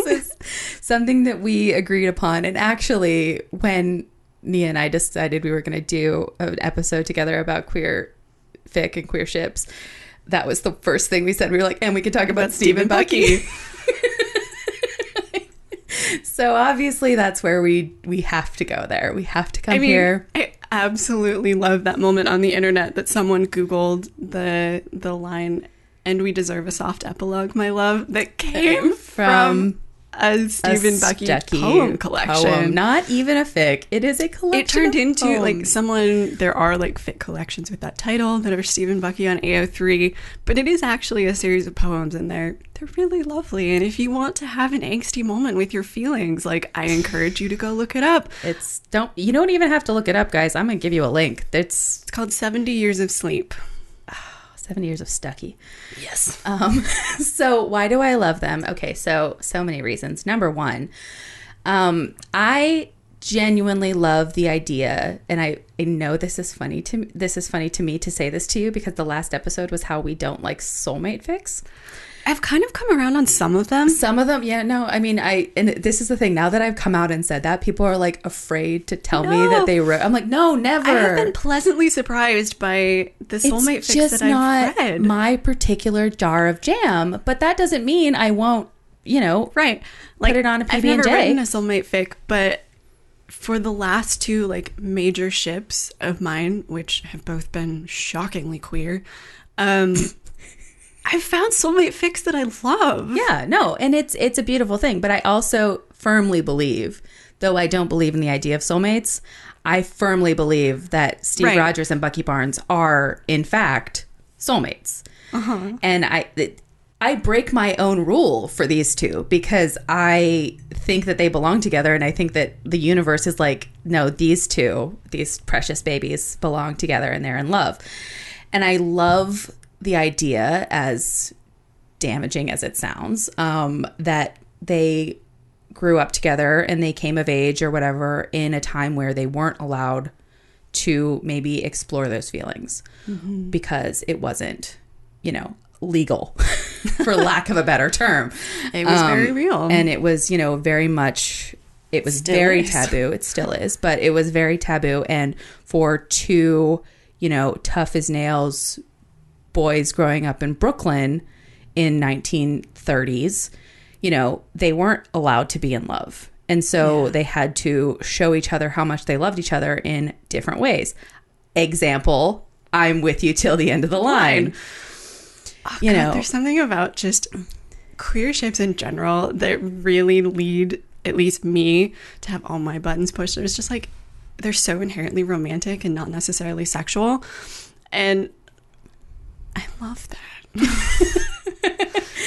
you know, I mean, it's It it's increases the biting and I love it. it's like you know little things like uh you know bucky remembering where steve hid the key Right. you know before steve did and you know the the two of them how much time bucky probably spent growing up not playing outside and not doing things he actually wanted to do because he was hanging out with his super sick on death's door every goddamn winter best friend you know steve rogers. And like you know that they that i think that they loved each other their whole lives. And someone to say to have the audacity to make chris evans say the words peggy carter was the love of my life It just feels so ingenuous. I'm and like- I will say that like I do think platonic relationships are really important and can also be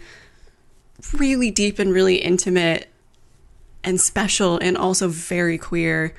Um but especially in mainstream media, it's a lot harder to see or talk about the nuances in those relationships. And in this case, and especially in Steve and Bucky fic, I feel like that's where a lot of people start in taking those emotions and turning it into something more, Mm-hmm. which is also not terrible.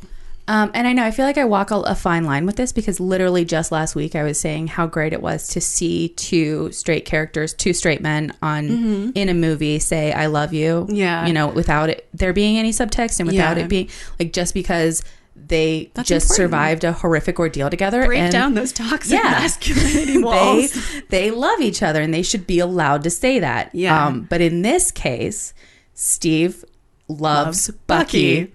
and Bucky loves Steve, not just best buds, but they're in love. And I just think like people who want to argue with me, first of all, don't. Please don't right now. I'm tired. I don't want to block any more people on Tumblr than I already have since Endgame has come out. I've Lord. blocked so many people. I have I'm gonna confess something right now. yeah. I haven't seen Endgame. Oh. I don't plan to. Well, I know all the issues. you know I don't that plan happened. to You see plan it. to see it. The thing is, there is still about seventy-five percent of that movie that I genuinely love. That's like Oh, yeah. actually delightful to watch. But um, they didn't quite stick Steve's landing, and I am upset It's a big about one. it. It's a big one. It's Um, a big one to land. but uh, yeah, they really missed the mark. Um, but I think I, I mean, I think I can probably tell you everything you need to know in that um, a 13 year old that I am friends with, I'll say that. Um, Hey, they could be your friend. look, you know, I, They- they're still I- baking as a I person, Still, but- I consider myself more her mentor than like we're gonna braid each other's fair. hair. But um, yeah, that she. I asked what she thought about it, and she was like, uh, "Steve should have stayed with Bucky. This Like, movie, thank you. She was, this movie was way too straight." And I was like, "God bless you, child. You are on the right You're path. the future. The I- kids are gonna be all right. The kids are going to be all right." Um, and honestly, talking to her sometimes, I'm like, "No, the kids are all right. They're fine. The kids are fine.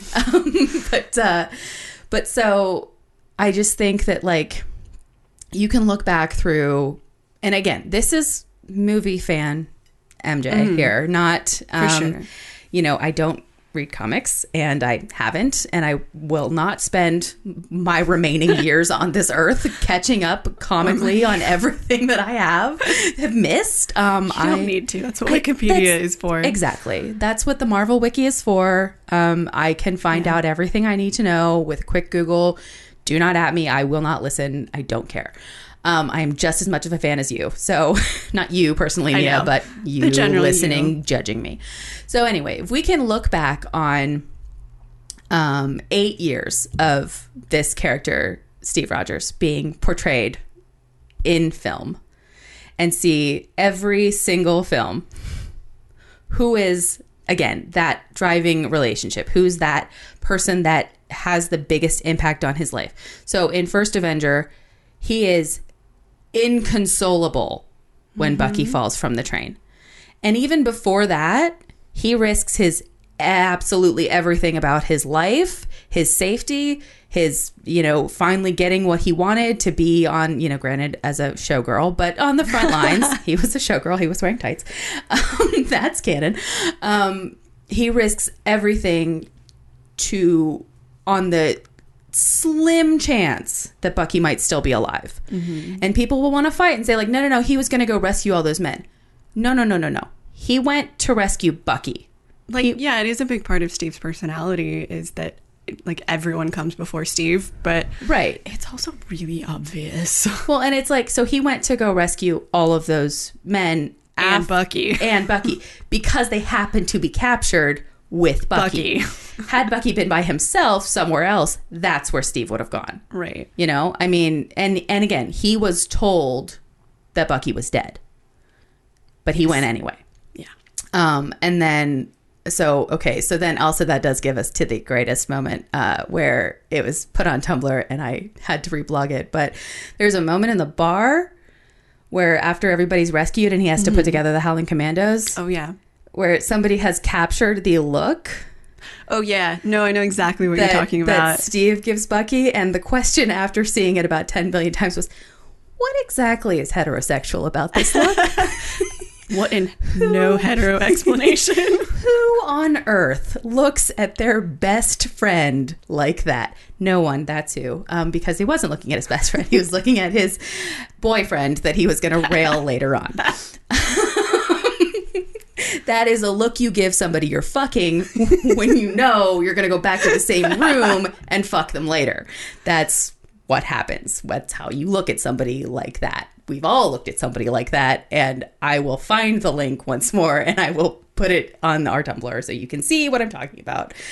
Um, but anyway, so then Bucky, you know, falls and is Steve is inconsolable, Yes. um, which is very nice to see. Uh, Love some angst. so much angst. But it's nice to see a super, what they consider, you know, a super masculine character being able to just ugly cry. yeah. Like, that was not a delicate, like, those were not like delicate manful tears that we got to see. He had like a red nose and swollen eyes and was like sitting by himself weeping. Um, thanks, Mr. Evans. so, thanks for ugly crying with us. Um, but anyway, so when and I always think that had Bucky not died, Steve would not have crashed his plane into the ocean. I mm. feel like there was a decision that got made that was like, I can do this. But I'm not going to. I can do this. I could probably figure it out a little bit more. Mm-hmm. And I'm sorry, but in my world, that means Peggy wasn't enough. enough for him to stay alive for. So I don't give a fuck what anybody wants to say about that. Um, Steggy has become a no, no TP for me because of this nonsense. but anyway, no, but like I think that if Bucky and Peggy had both been waiting for him on the other side of that radio, that he would have done something differently Interesting. personally. That's me. Um, then, hi, he's living the saddest post freeze life Right. in the history of the world. Thank you, Winter Soldier, for taking us on a day to day activities of Steve's. Of the eternal sadness of Steve Rogers. I will argue also that The Winter Soldier is the best of the Captain America films, like hands down, but that's a different day. you don't have to argue that at all. That's that is a known belief. and given how everything went to shit after, I recently just said like if I were the eldest child of Joe Russo, I would be very concerned that I had like been bartered with with the devil so my father could make one perfect fucking film and then like now I'm I'm belonging to the underworld because uh there's no way the same people made the Winter Soldier that made every other movie that came afterwards. But so, you know, we get to see the eternal sadness of Steve Rogers. And again, his life is flipped upside down by the reappearance of Bucky. Um, I love that scene. and people are like, no, he, this is the argument that I get. I'm like, no, again, Bucky is his main motivation. And it's like, well, he was going to, you know, take down S.H.I.E.L.D. and Hydra anyway. Not until he met Bucky as the Winter Soldier. I mean, maybe he would have, but it doesn't matter because he decided to be like, what the fuck is going on Yeah. when he realized that Bucky was there. It's like I do think it's one of my favorite parts about Steve Rogers Captain America is about his and you can look at the crashing the plane as like this super heroic moment and yeah sometimes he does do the big damn stupid heroic things Big dumb but, hero. um but he's also like one of my favorites because he's like blind patriotism isn't Yes. uh what's the word I'm looking for hmm it isn't the way to be patriotic or right. it's like yeah. it no. and that, yeah, blindly accepting what you're being told because the, Yeah. of the person who's telling you is not. that's not right and it's like Right. that's a big part of steve's moral uh, outlook i think Um, but yeah, and then you know, with Civil War, like every, I just, I mean, I can go shot by shot if right no absolutely maybe need- not today but, but like i you know, we're already, I think we're in hour three at this point. Um, um, i would happily watch those movies with you and go shot by shot but that no, like great. I just think that he is that he's that tether. Mm-hmm. You know, he's he's not just the link to Steve's past, and he's the person who knows Steve's best, um, which he is. But you know, he's also that driving point. Like that's that's fuck it, I'm just gonna say it. that's Steve's fucking compass, not a piece of goddamn newspaper that he cut out of a fucking whatever the fuck and stuck in a in a compass that need didn't need to fucking come back for Endgame. End of period story. I do feel like Endgame has ruined that relationship for a lot of people. Um, I still hold it in my heart that both can exist and I mean, they can in a way and it's fun to do both but that's also because i have no faith in the movies whatsoever so you do you guys um, but it's it's one of those things that like, um, there's a there's a moment at, at the end of Endgame, and I you're not going to see it, so I don't care about. you can tell me um, when Steve is going to go back and he is going to go and return all the stones. And when he comes back, he's that old man. Mm-hmm.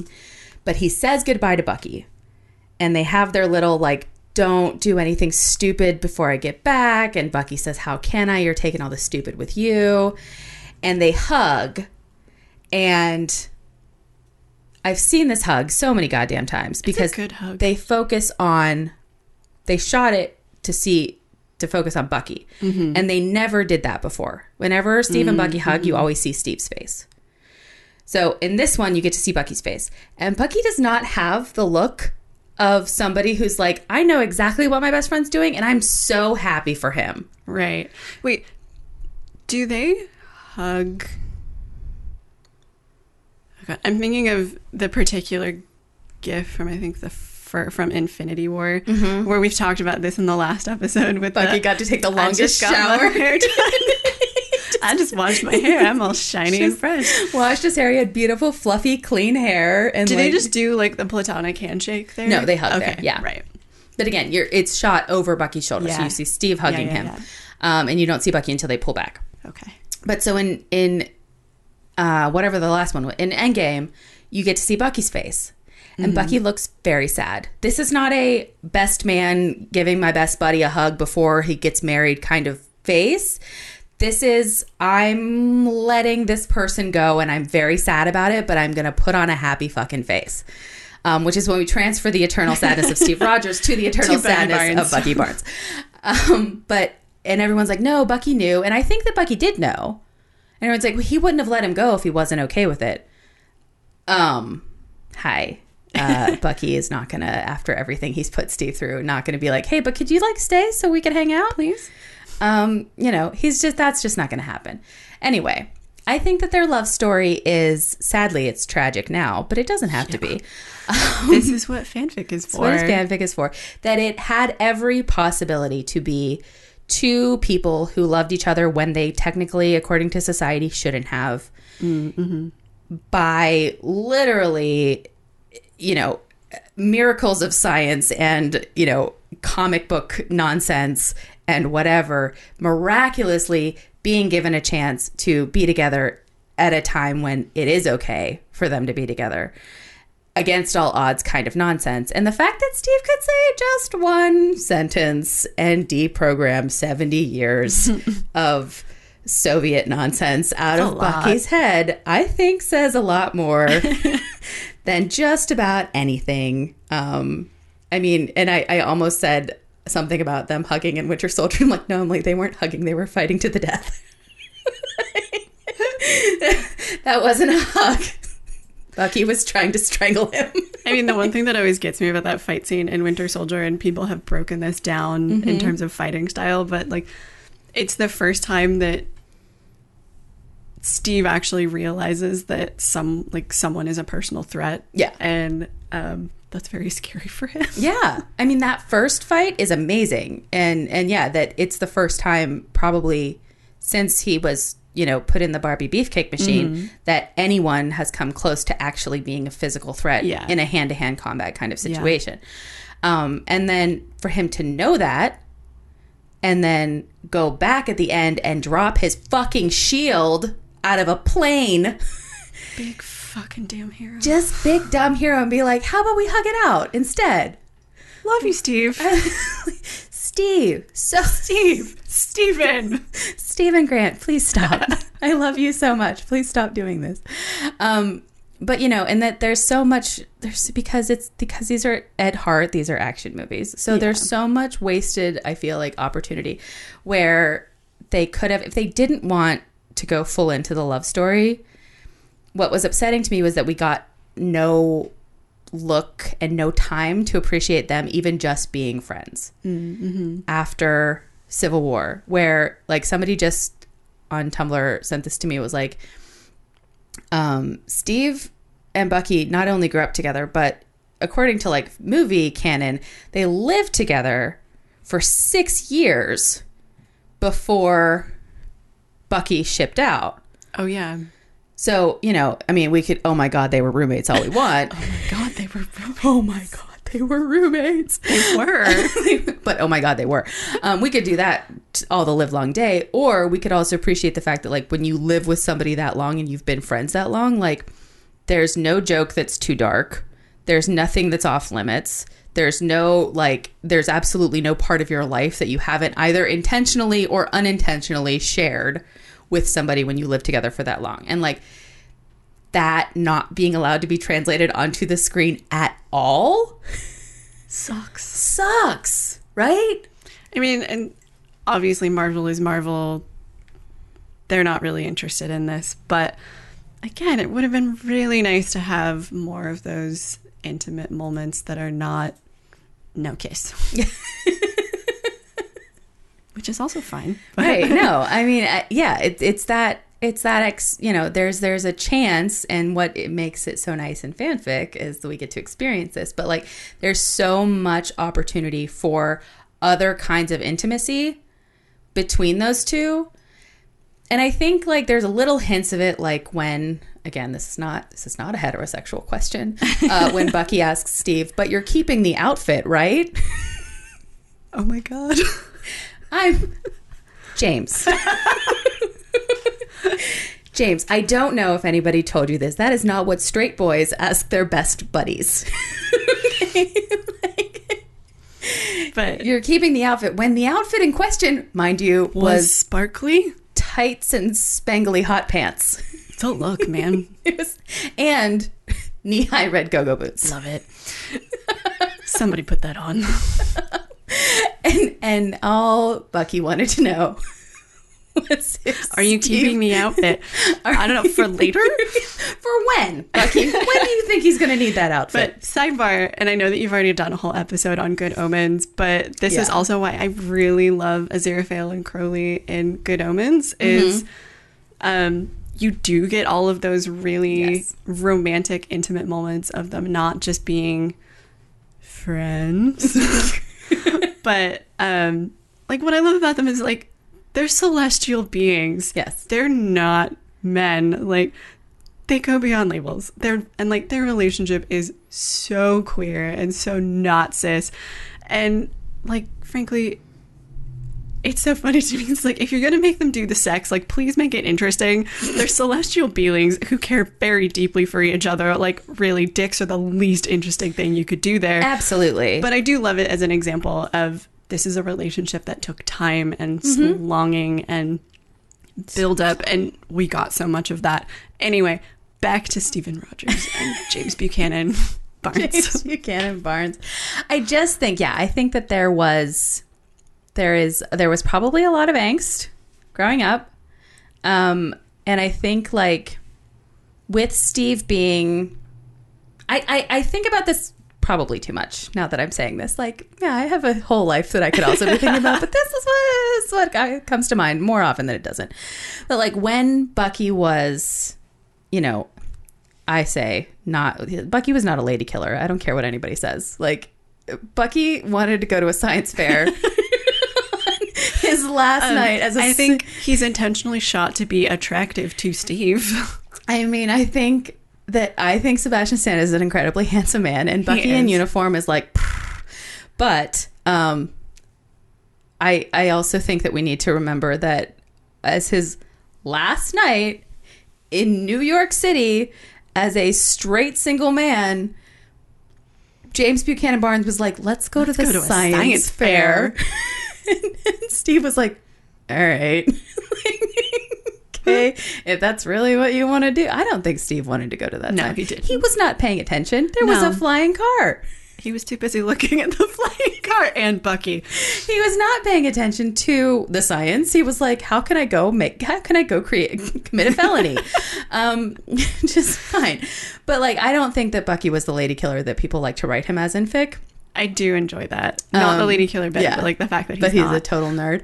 Um, I I hate when people we've talked about this before, but I hate the fucking uh, Humphrey Bogart 40s speak. Oh my god, like calling people doll and doll baby and, and all this other like shit. Let's remember Humphrey Bogart as Bogey is it's an act. It was an yeah. Humphrey Bogart wasn't even Humphrey Bogart.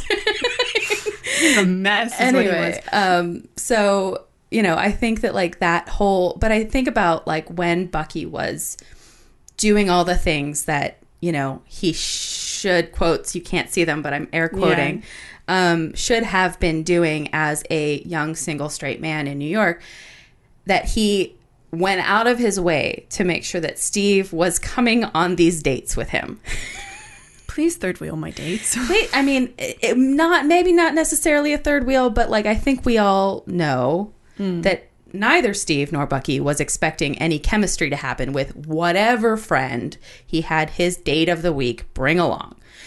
And I just think like that practiced dynamic that it was like he was kind of like not I don't want to say bearding, but like kind of pr- putting on this performance so that they could go mm-hmm. out together. And maybe it wasn't Very inten- heteronormative performance. Yes, and maybe it wasn't intentional. Maybe it was like it was all you know subtext, even to them. Like they didn't realize they were doing this. I don't think that's true. Um, Like it's certainly true to Marvel. yeah, but no, but to like the rest of us, not. but like that that was the arrangement that they had and that you know bucky would go on dates and steve would come along so it wasn't steve and bucky going on dates it was but i also think like the girls that bucky probably went out with i just have to imagine like they were probably really bored. Probably. because i'm just imagining like we've all been on double dates where it's like you guys just wanted to fucking hang out together. Like we don't have to be here. Um, what's the line about uh, you create intricate rituals surrounding men to like hang out with men anyway that's Yeah, another no, and the- popular tumblr thing Yeah, and it's one of those things that I just think about like what their what that dynamic was and how there's like a lot to explore there yeah, and how much like maybe they both like kind of came to rely on that as like that's how they got to spend time Mm-hmm. together that wasn't just at home or at work or whatever. Um but yeah, I don't I don't think it was like Bucky the the straight stallion, you know, bringing Yeah. girls home every other week and Steve being like, "Oh gosh darn, I guess I'm alone." oh boy um you know i mean i personally think there's a reason that peggy was like you don't know how to talk to a woman do you and steve's like never had to like, okay that's fair I mean, personally i do think that steve you know as i've referred to as the bisexual icon steven rogers Yes. um and in in in most cases i think bucky if if I'm going to pair him with Nat, I will say that Bucky is bi as well. Um, neither of them ever get to be straight in my world. They what are a great world to live in. They will at best they are bi. There's never a chance that either of them are 100% straight. Um usually i think steve is bi and bucky is gay. Um that's how i roll but i also do love bucky and nat then you're really gonna love the fic we're gonna talk about i know um but we did have a couple but yeah so do you do you share my opinion Um, I definitely do now. I I think I think there's so much room for subtext and like run with it. It's so much more fun than what actually happened. i know Which is just like we all we all deep down we knew that was going to happen and like of course it wasn't going to be confirmed at all, but like Right. this is part of what happens in fandom is you exist on crumbs and Yes. you build an entire world around it. And I also think like when that decision finally happened, when that like when it turned out well, because what I was thinking is because the way it was shot, he came back and he's sitting on a bench and he's very much smaller. And you can Yeah. see from behind that he's smaller, but you can't see his face. Mm-hmm. And there was a moment where I was like, did he go back so far that he came back as Skinny As Steve? Skinny Steve. Um, who is the cutest thing in shoes. I would not say no to Skinny Steve. I get so mad at these women in the 40s. I'm like, he's What were you doing? adorable. if he had ordered coffee from my coffee shop as like some cute art school nerd, I totally would have slipped in my number. Are you kidding me? Um, but no, like, so I thought like he was going to come back as like, Skinny Steve, the original Brooklyn hipster. he was. Except that he didn't wear tight pants. His, This is true. his clothes were too big. Also, he's far more interested in fucking shit up. yes. Um, but uh, but that like because Bucky smiles, and I Mm-hmm. thought like, of course Bucky would smile at Skinny Steve because that's like who he fell in love with. That's who he. It does always make me wonder, like, what were the motivations in Sebastian Stan's head for these moments and Um, just how that played out? And then it turns out he had none because he didn't know what the fuck was going on. oh, Sebastian. No, because he didn't. They didn't tell him. Wow. until like he didn't find out that Sam was getting the shield oh. until he watched Sam get the, shield. shield. Um, because somebody was like, "What did you think about when you read that scene?" He goes, "When I watched Chris give Anthony the shield, I thought, how come nobody told me about this until right now?" Oh, no. So like, God bless him. They got so fucking lucky with this actor because he does so much He does a lot. But without not knowing what the fuck he's doing. But um Just holding the whole world on his shoulders. I just thought there. like, you know, it would be so beautiful to have Bucky be able to be with the Steve that he initially fell in love with. Yeah. And maybe th- of course they're not going to go into that because No. it's Marvel, but for have to have skinny Steve back right? and Bucky being like, "No, this is This is my Steve. this is my Steve and that that big hunking hero that everybody else got to have for the last however many years like that I knew that was always in this little guy but this is the Steve This is that I Steve. love this is my Steve um so yeah so he smiles and then like and everyone's like well see that's because he knew he was going to come back as an old man I'm like yeah maybe he knew that but like he still wasn't fucking happy mm, about it. Like he doesn't look happy. Grumble, grumble. grumble, grumble. Now he just has like has another like delicate version of Steve to take care of. now that's a dynamic.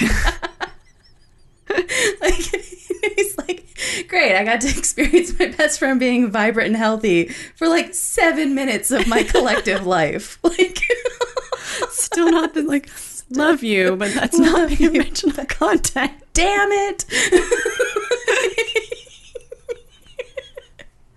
Sorry, I'm just thinking about the dynamics of that.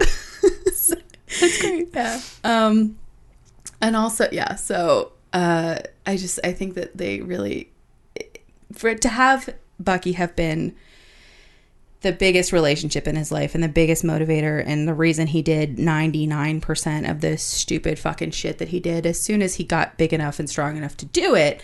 Like I'm not going to say Bucky was the reason he fucked everything up and like got into fistfights when he was a kid because that's just That's just Steve. that's just Steve. But um, for him, you know, once he joined the army, to have Bucky be the biggest motivation his the rest of his life.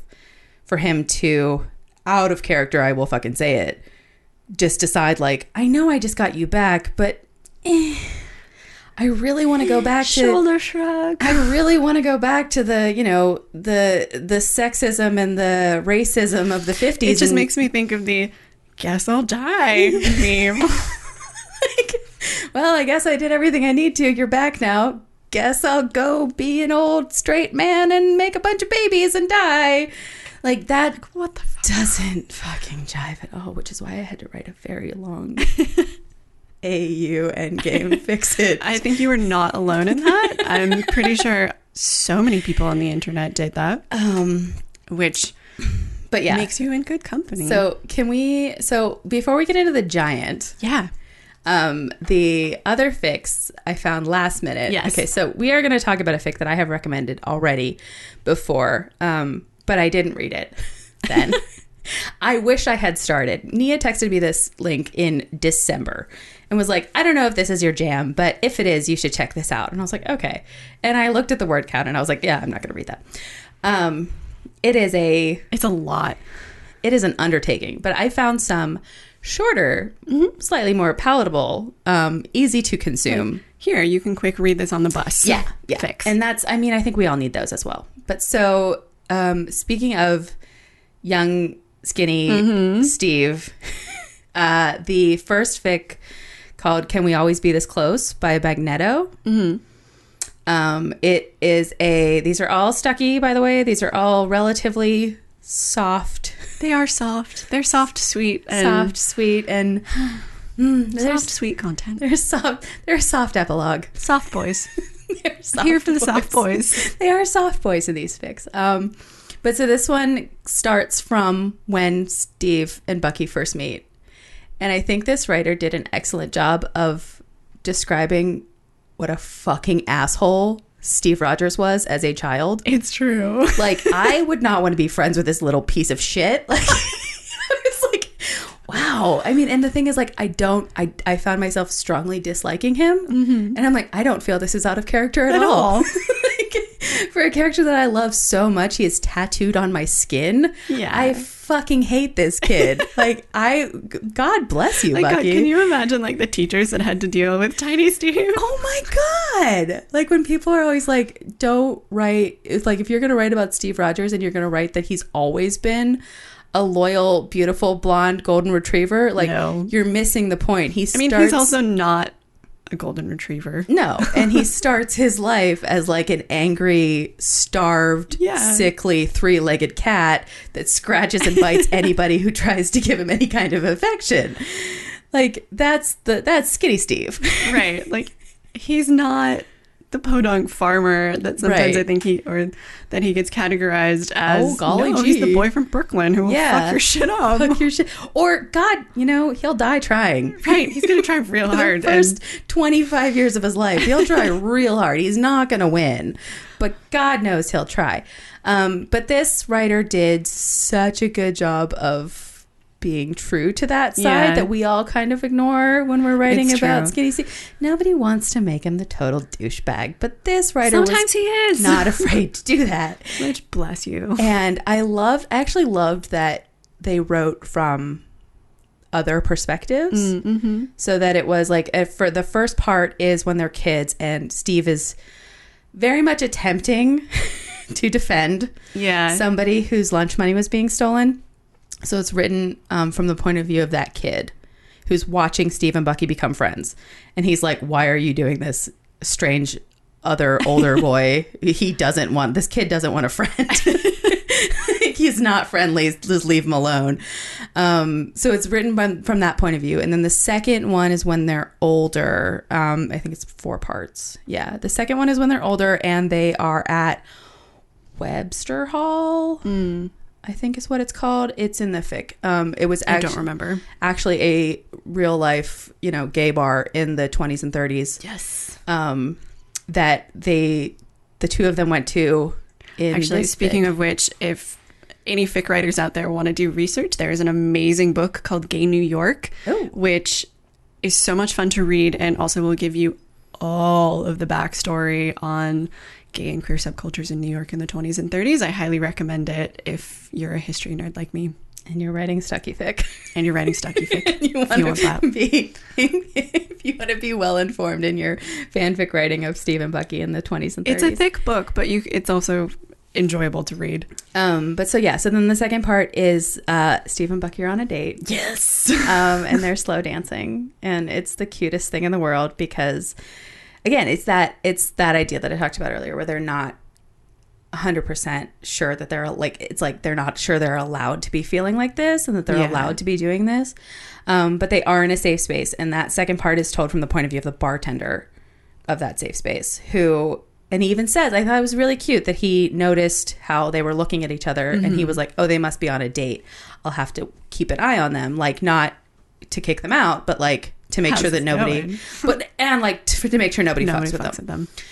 um, which I thought was sweet. And then the third part was my favorite when they were Tell at- me why. well when they were at war. Yeah. and um, it's when they're it's in 44 and they're in Italy or wherever the fuck they are. It doesn't matter. And Steve is giving an order. He's talking about a battle plan tactic, and everybody's just nodding and smiling and like, "Yep, that's our captain. okay, let's go." we're gonna, you know, we're Howling Commandos. We jumps, we say how high." and Bucky's like, "Are you fucking kidding me?" and Steve's like, "Excuse me." He's like. I am not afraid of you. And like the guy, it's another Howling Commando that is telling. It's from this po- their point of view, but the the guy that is listening to this, like everybody goes quiet, And Steve's like, I'm sorry, what did you just say? What did you just say to What me? did you just say to me? Sergeant?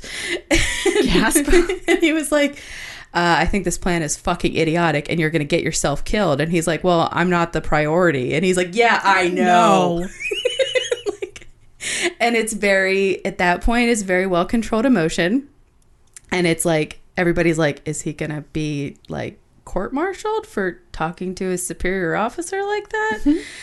And of course he isn't um but yeah so this this guy that was very sweet the the howling commando whose uh point of view it was like kind of he wasn't eavesdropping but he Yeah. overheard them talking to each other after everybody had left and like they're clearly in love. They're calling each other like baby and sweetheart. And he It, there's definitely an aspect of how many in the Howling Commandos just would look at them and be like, "No kiss, like no kiss. no kiss." like or just like look at each other and be like we should go so these two can fuck. Um yeah. which is clearly what happens in this like, big you need to fuck it out. like just guys come on. Um we'll be over in that tent. You two have fun I'll be in my bunk. but that he he hears what's going on realizes that if he said anything to anybody this would be a very bad situation Yeah. and has there's a line that says something like you know comfort was hard enough to come by he wasn't Mm-hmm. going to deny that for anybody I will say it's like, unless I'm really familiar with the original content, I'm not always the best at outsider POV fics, but I did really enjoy this one because, you know, as steeped as we are in like all of the dynamics in the Steve and Bucky relationship, sometimes it's really fun to read them from other people's perspectives. And just uh, like it does add an element of world building and it's like all the other details around them. Yeah. And it just it changes the view a little bit and it was really fun to read. Yeah, I thought it was super cute. And I, again, it's one of those things that, like, yeah, I think that when you ship something, you become a little myopic, and that you're like, of course they're in love, of course Like, they're hello together. yes hello. have you met me but when reading something from you know three, three or four different points of view, um, seeing like, oh no, everybody else thinks this too. Yeah it's very much the like everybody but you two know that Yeah. you're in love idea yeah, and that's a, that's such a fun that's such a fun trope to play with. Um, Yeah.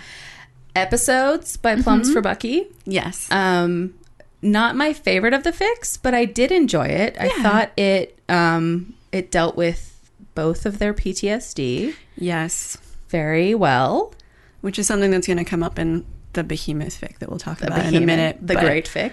Um, but yeah, it's hard to do It And it's hard to do, well It's hard to do, and it's hard to yeah to do well to not rely on stereotypes and, and also to for it to not be trivializing right to trivializing, or on the other side of that to be like too angsty. Yeah. Like, Like- sometimes people want the angst, and there are definitely the Steve and Bucky fics out there that deal with the PTSD, and sometimes people need that. Sometimes people need to write that. That's fine. That's totally fine.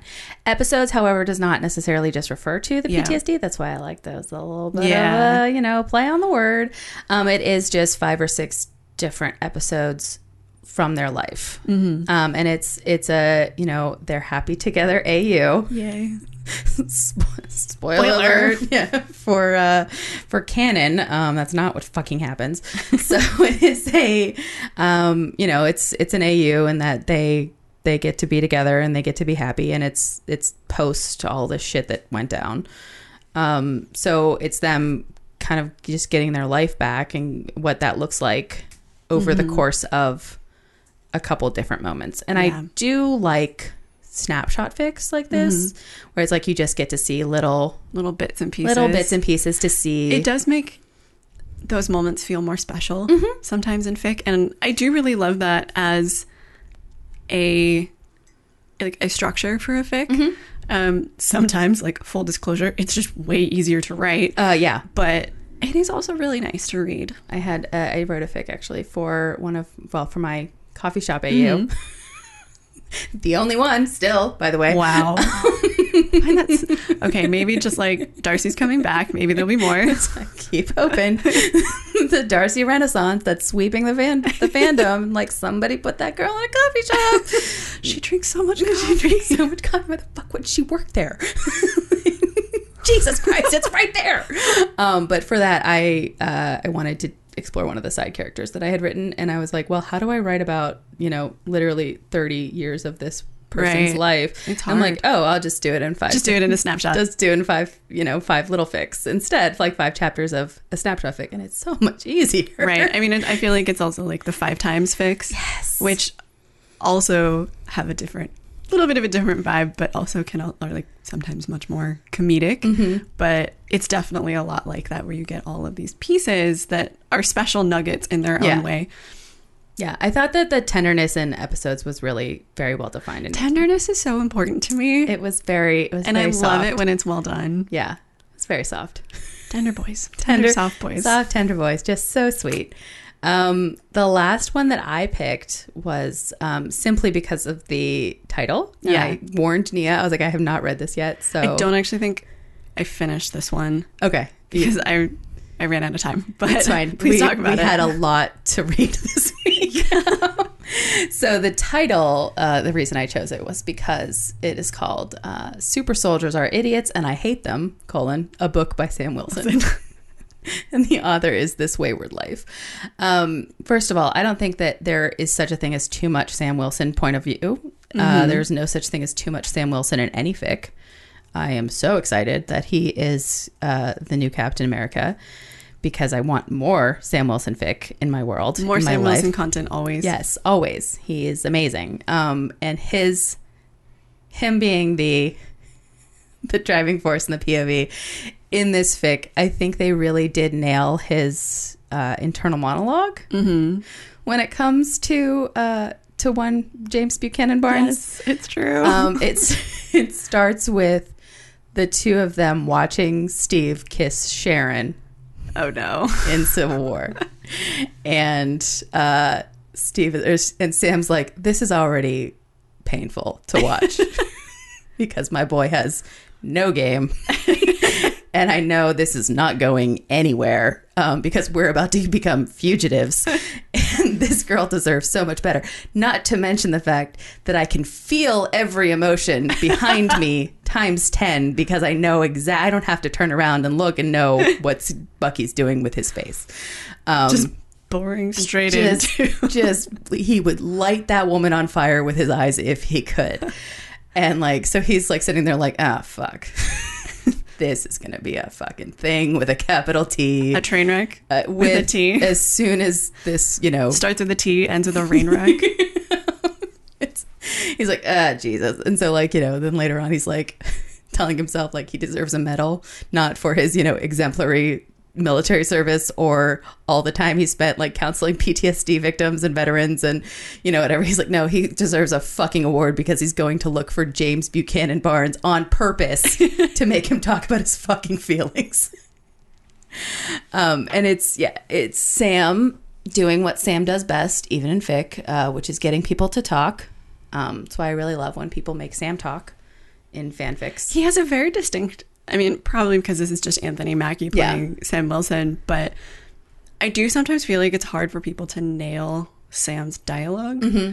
and for it not to be cliched. Yeah. In the same way that, like, going back to why the overdone 40 speak is also super cliche. Right. It can be hard to do. Yeah. Um, I think that this writer really did nail Sam's, uh, like I said, internal monologue and, um, you know, actual voice. But yeah, he goes and he makes Bucky talk about his feelings. Always And, important. Um, Bucky doesn't want to. James, your feelings. James. talk about them. Please, please let it out, buddy.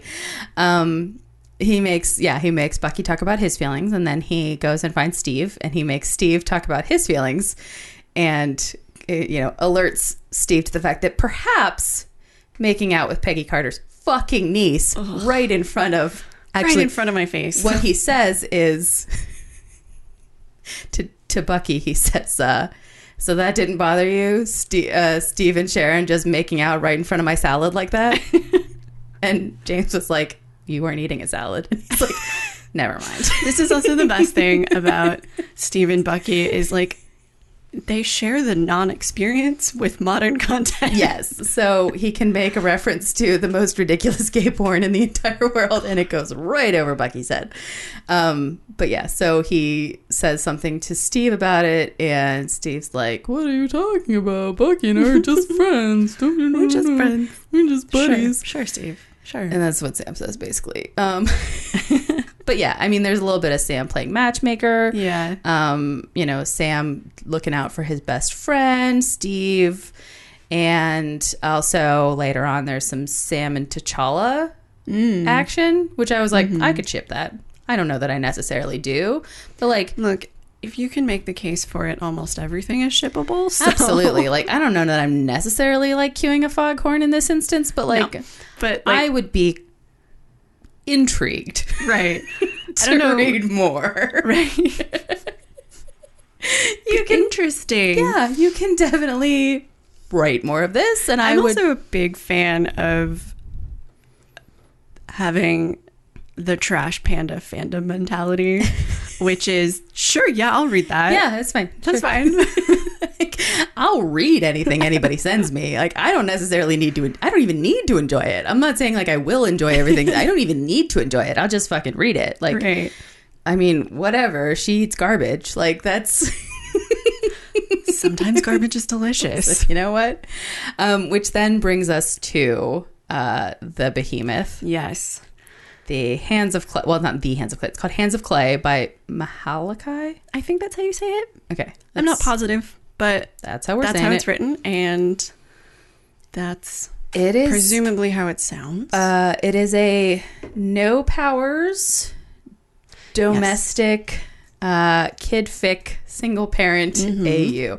There is so much there that Mm-hmm. There's I already love. packed into this fic. um, this fic is just a behemoth. Um, it is nearing four hundred thousand words, and it's not finished yet. Quite, and there's also an entire separate collection of outtake chapters. It is this fic is a marathon. It's not a sprint. But if any of these aspects appeal to you in this relationship, like you will just be reveling for days.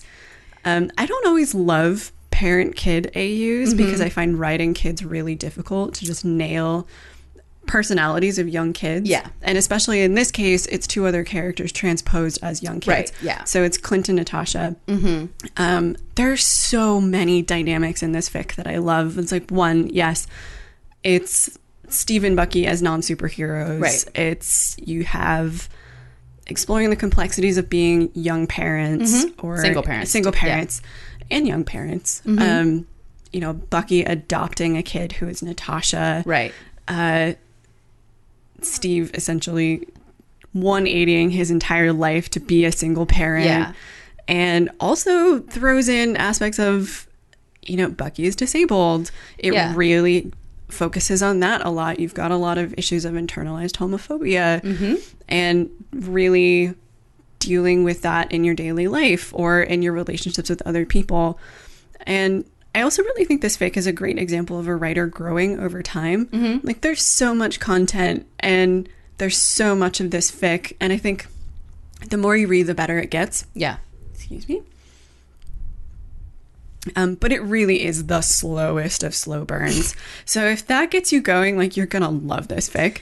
Um, yeah, I mean, we have talked about slow burns exclusively in a whole episode, and then also just kind of in general. Like, it is not; they are not for everybody. Um, in my current slow burn, I mentioned There are this. a lot. Like I mentioned to Nia earlier. Somebody has come to me and been like, "Look, just tell me when it's bone o'clock because I can't fucking deal with this Look, slow burn shit." You're just there for the bone o'clock. I can guarantee you there's so many other fics out there. Like I, I mean, and I, I wanted to tell this person, like I personally have written just porn without plot. Like you can just read that, and they're like, no no, no, I want to read You're like I want to get there. I, want to get of- there. I just want to know when it's going to be done, I so that all I of know the emotional intimacy. Yeah, I know that the the payoff is already written, and I'm not going to have to fucking languish. And I'm like, I get it. It's fine. like, but also this is a slow burn. But also, yeah, when I put it into context, I always like to think of that reminder that like the first Harry Potter book is something like just over a hundred thousand words, if that, If I don't that. even think it's that long. and think about that in fanfic terms. This is more like this is like a Goblets of Fire Is it- or or Order of the Phoenix level fic. yeah, it's a very. I mean, it's is there's a lot going on. a I lot, a lot. had started reading it and then I stopped and then I realized that I was not paying attention. Um, my Well, it's also hard. Like when you're an adult, you're busy and you're tired. You don't always have time to read. a Unfortunately, like I yeah, and I write more than I read lately. Mm-hmm. Um, just because like it hurts. It's so stupid. it hurts my eyes less that's fair. Look, look at we all got a, things. uh, at a Word document Yeah. as opposed to the AO3 screen because I prefer to read on my phone. Yeah, I would also advocate for the dark skin on AO3. Yes, it is which- wonderful. whew, But it will it's an eye save you. saver. Yes, it will save you an eye strain migraine at least once. Um, but so I was not paying attention, and I was like, uh, I need to really devote more time to this. So I went back and I started reading, and I only got to chapter five. But what I got, I loved. I thought, like, okay, first of all, I really hope that this person does the. I hate to. I hate for this to be the example, but I really hope that this person does the Fifty Shades route and just changes the title, the name of the characters, and Oh, and can turn this into into original, fic because there is nothing that says that this has to be Captain America fanfic, Right. except that we can picture the prettiest people in Right. the world playing these characters. I think they do a really excellent job of weaving in a lot of like quote canon mm-hmm. storylines yeah. for Bucky and Steve into extremely believable mm-hmm. narratives. And it doesn't have to be like, you know, sure, it doesn't have it could be real published fic, but I Yeah. also think you do get a, so much more out of it if you're familiar with those storylines. Right. I also love all of the Easter eggs in this fic in terms of like side characters Yeah. and who's who. Um, and I love like nods to, like you're saying, like the Easter eggs, like the nods to who the characters are. Yeah. Like um, the fa- I mean, I think actually one of my favorite. Well, I have two moments that have stuck out already. Um, the first one being when Steve and Bucky decide to have a play date for their kids after seeing each other for the first time after 20 years or whatever. Um, and Steve or Bucky texts Steve and is like, "Hey, I forgot to ask, is Clint's mother going to be joining you for when you come over for lunch?" And Steve's like, "She lives in England." Subtle, by the way. it's like I will say I love that. This fic is predominantly Bucky POV. Yeah. Um, if all some of the outtakes have Steve's POV, which I really appreciate, and the author weaves them in with links, so you do get those Nice. other perspectives on really important scenes. Um, I've made it to chapter 20. I haven't finished it. I still have 15 chapters to go, but it has been so much fun to read. It's, such so a delight. Like if you really love family dynamics and all of these other complicated issues that do come up in real relationships, like it they feel like fully realized characters. I mean, I think if nothing else, and this is not this is not even the case at all, but if nothing else, this has to be some of the best written like kids Yeah. They do a really good job of with kids. yeah of actually like what being around a child 24/7 is like, which is like Chaos. chaos, Utter chaos. chaos. I mean, and there's one moment, the other part that I really really I mean, there are parts of like "Mm." Yeah. But um, the thing that made me actually laugh out loud and I thought was so normal and so relatable was um, when Steve and Clint come over for the first time. Yeah. And Natasha's worried that Clint isn't going to like her. Yeah. Um, he says, you know, he's very excited because he's like five or whatever. And he's like, we came on the subway. And James has told Natasha that like you become friends by some with somebody by like finding out things that you like together and talking about those things. And she's like, I like the subway. and he's like, cool. Um, and she says, uh, do you want to see my spiders? Yeah. And Steve's like, does she have plastic spiders? And Bucky goes, no. Like he's like, I've never seen these spiders in He's my like, life. I don't know what she's talking about. And she's found a, a spot in the basement where there are just spiders. Like there's a family of spiders and I on think the it's wall. implied that they're like black widows. yeah, they're like really dangerous spiders. And she's like, this is these, these are my spiders. This I is my spider collection. love in this fic Natasha's obsession with cheese. Yes. she loves cheese. Um, she's such a cute little girl character, but the uh, for some context, they decide to because the kids really have fun playing together, and they decide that they're best friends, and it's very cute. Um, that they decide to take to go out to dinner on like a Thursday night. Yeah. For some Italian place. And uh Natasha's so excited that she wakes Bucky up at two o'clock in the morning, and she's like, I'm ready to go. And he's like, Go where, honey? And she's like, To dinner. To dinner. For I'm ready to go now. I'm ready to go now. And he's like, Honey, we have to get through the whole day first. she's like, But I'm I'm ready to go go now." now. Like she's ready like she's dressed Yeah. for school. Um she's like It's like we're going. has her bag packed. It's two o'clock in the morning. It's like the cutest, most relatable child thing in the world. Mm-hmm. But, you know, she doesn't listen. She has temper tantrums. She, you know, it's like these are not perfect kids and more on that it's i do love that they the author built this fic purposely around clint having um loss of hearing Yeah. and also having eyesight issues which i think is actually true in like comic canon Yeah. hawkeye and that's also so interesting to read from a fic where you mm-hmm. have both of these parents who are Bucky and Steve dealing with their own relationship with each other, but also their relationship with the kids and each other's kids. Yeah. And how that grows and changes. Mm-hmm. Like I said, there's just so many dynamics in this fic that are so mature and so well done. yeah. And like to read about Steve being concerned that Clint doesn't make friends. Yeah. Because like he's kind of a weird kid. Mm-hmm. Like he, you know, he like has to wear his sunglasses all the time and everything Yeah. has to be purple.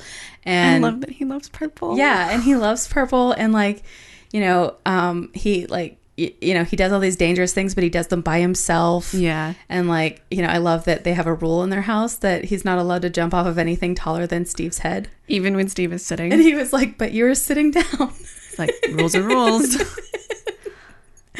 um, but you know that like that he's worried that you know other because other kids don't like Mm-hmm. him because he's kind of a loner and and that you know Natasha doesn't care about Yeah. any of that and she's just like this person is my best friend Yeah. and she makes a little book about all the things that they can do It's so together. cute. Her notebook.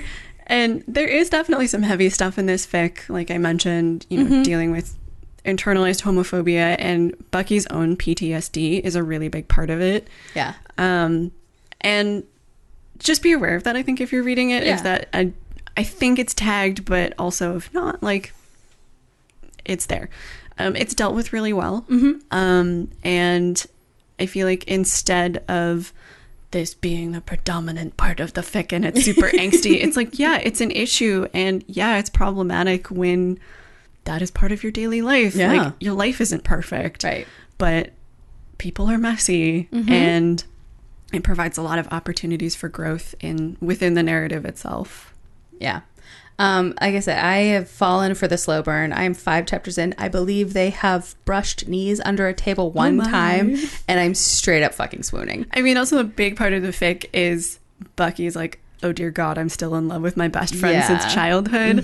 Um, Who uh, he, at this point he still thinks he's straight. yeah. So- I will say this fic features bisexual Steve Rogers and it's great. I love bisexual Steve Rogers. So It's amazing. much, so much. It's it's just it's mm, so good. chef's kiss. Chef's kiss.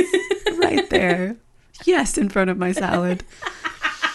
Just dress my salad in it. Oh my god, we could get into some uh some really great euphemisms right now, but I'm not going to. We don't have to. we don't have to. It's right there. We know. Um, but yeah, so those are our fics for the week. Yeah. Uh, they are. Uh, there are some good ones. I think they might be some of my favorites that I've Good. I've recommended on this podcast. And because this fic is so long and almost finished, I think the author absolutely has plans to finish it, but Yeah. also has a real life.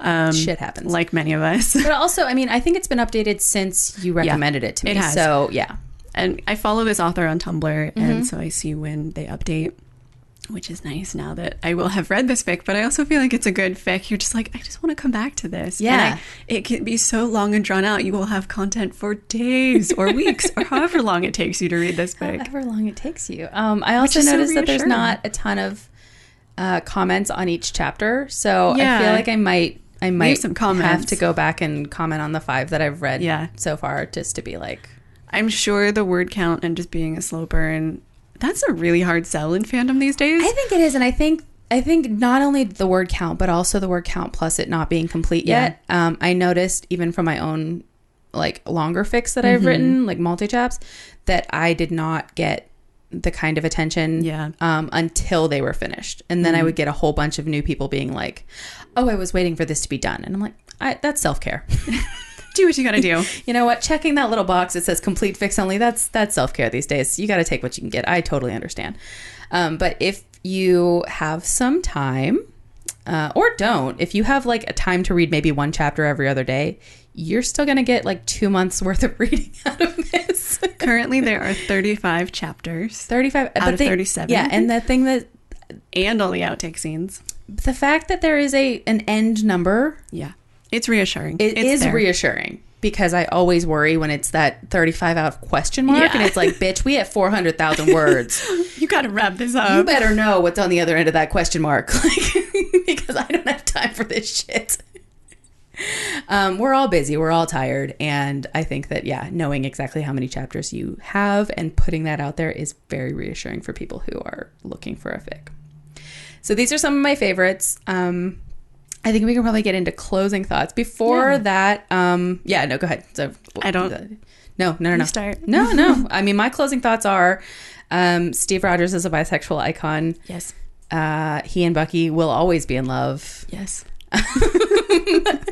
Um, Endgame ending Endgame is not Endgame. is Endgame is thank you. Endgame is not ending Endgame, and we've all kind of agreed that it's just out of out of character OOC fanfic at this point. Um, I'm usually very uh, respectful of what people decide to do with their content, but I'm also just like, I don't fucking care what the Russo brothers thought they were my doing. favorite my favorite thing. Somebody was like, "How is it possible that the final film of you know Steve Rogers' arc is out of character, not canon compliant fan fiction?" It's like not Winter Soldier compliant, not Age of Ultron Right. compliant. Like, it, the tags on if it were a fanfic would be just like so much to nope out of. But so it is not an end game. Um, Steve and Bucky, however, are forever life. Um, they're in love. And I think that Nia has made some excellent points, and I'm so happy that you decided to come and share This has all been of so much fun. I feel like this episode, I've been doing so much thinking about it Mm-hmm. since last year. I was gonna say since at least March when At we least March talked and about it, yeah. figuring out what I wanted to talk about. But it's been so much fun to do this episode. I'm so glad you're here. Thank you for having me. Thank you for coming. Um, next episode uh, that Nia is on, we'll have to find something equally that we're equally We'll find something. it won't be hard. it won't be hard. We'll figure it out. Um, but yeah, you guys have so much to read, and I think we've given you a lot to absorb. Yeah. So There's a lot to think about. Yeah, um, we're gonna get the fuck out of here, and you guys have a wonderful week. Um, and uh, above all else, as always, get your ship together.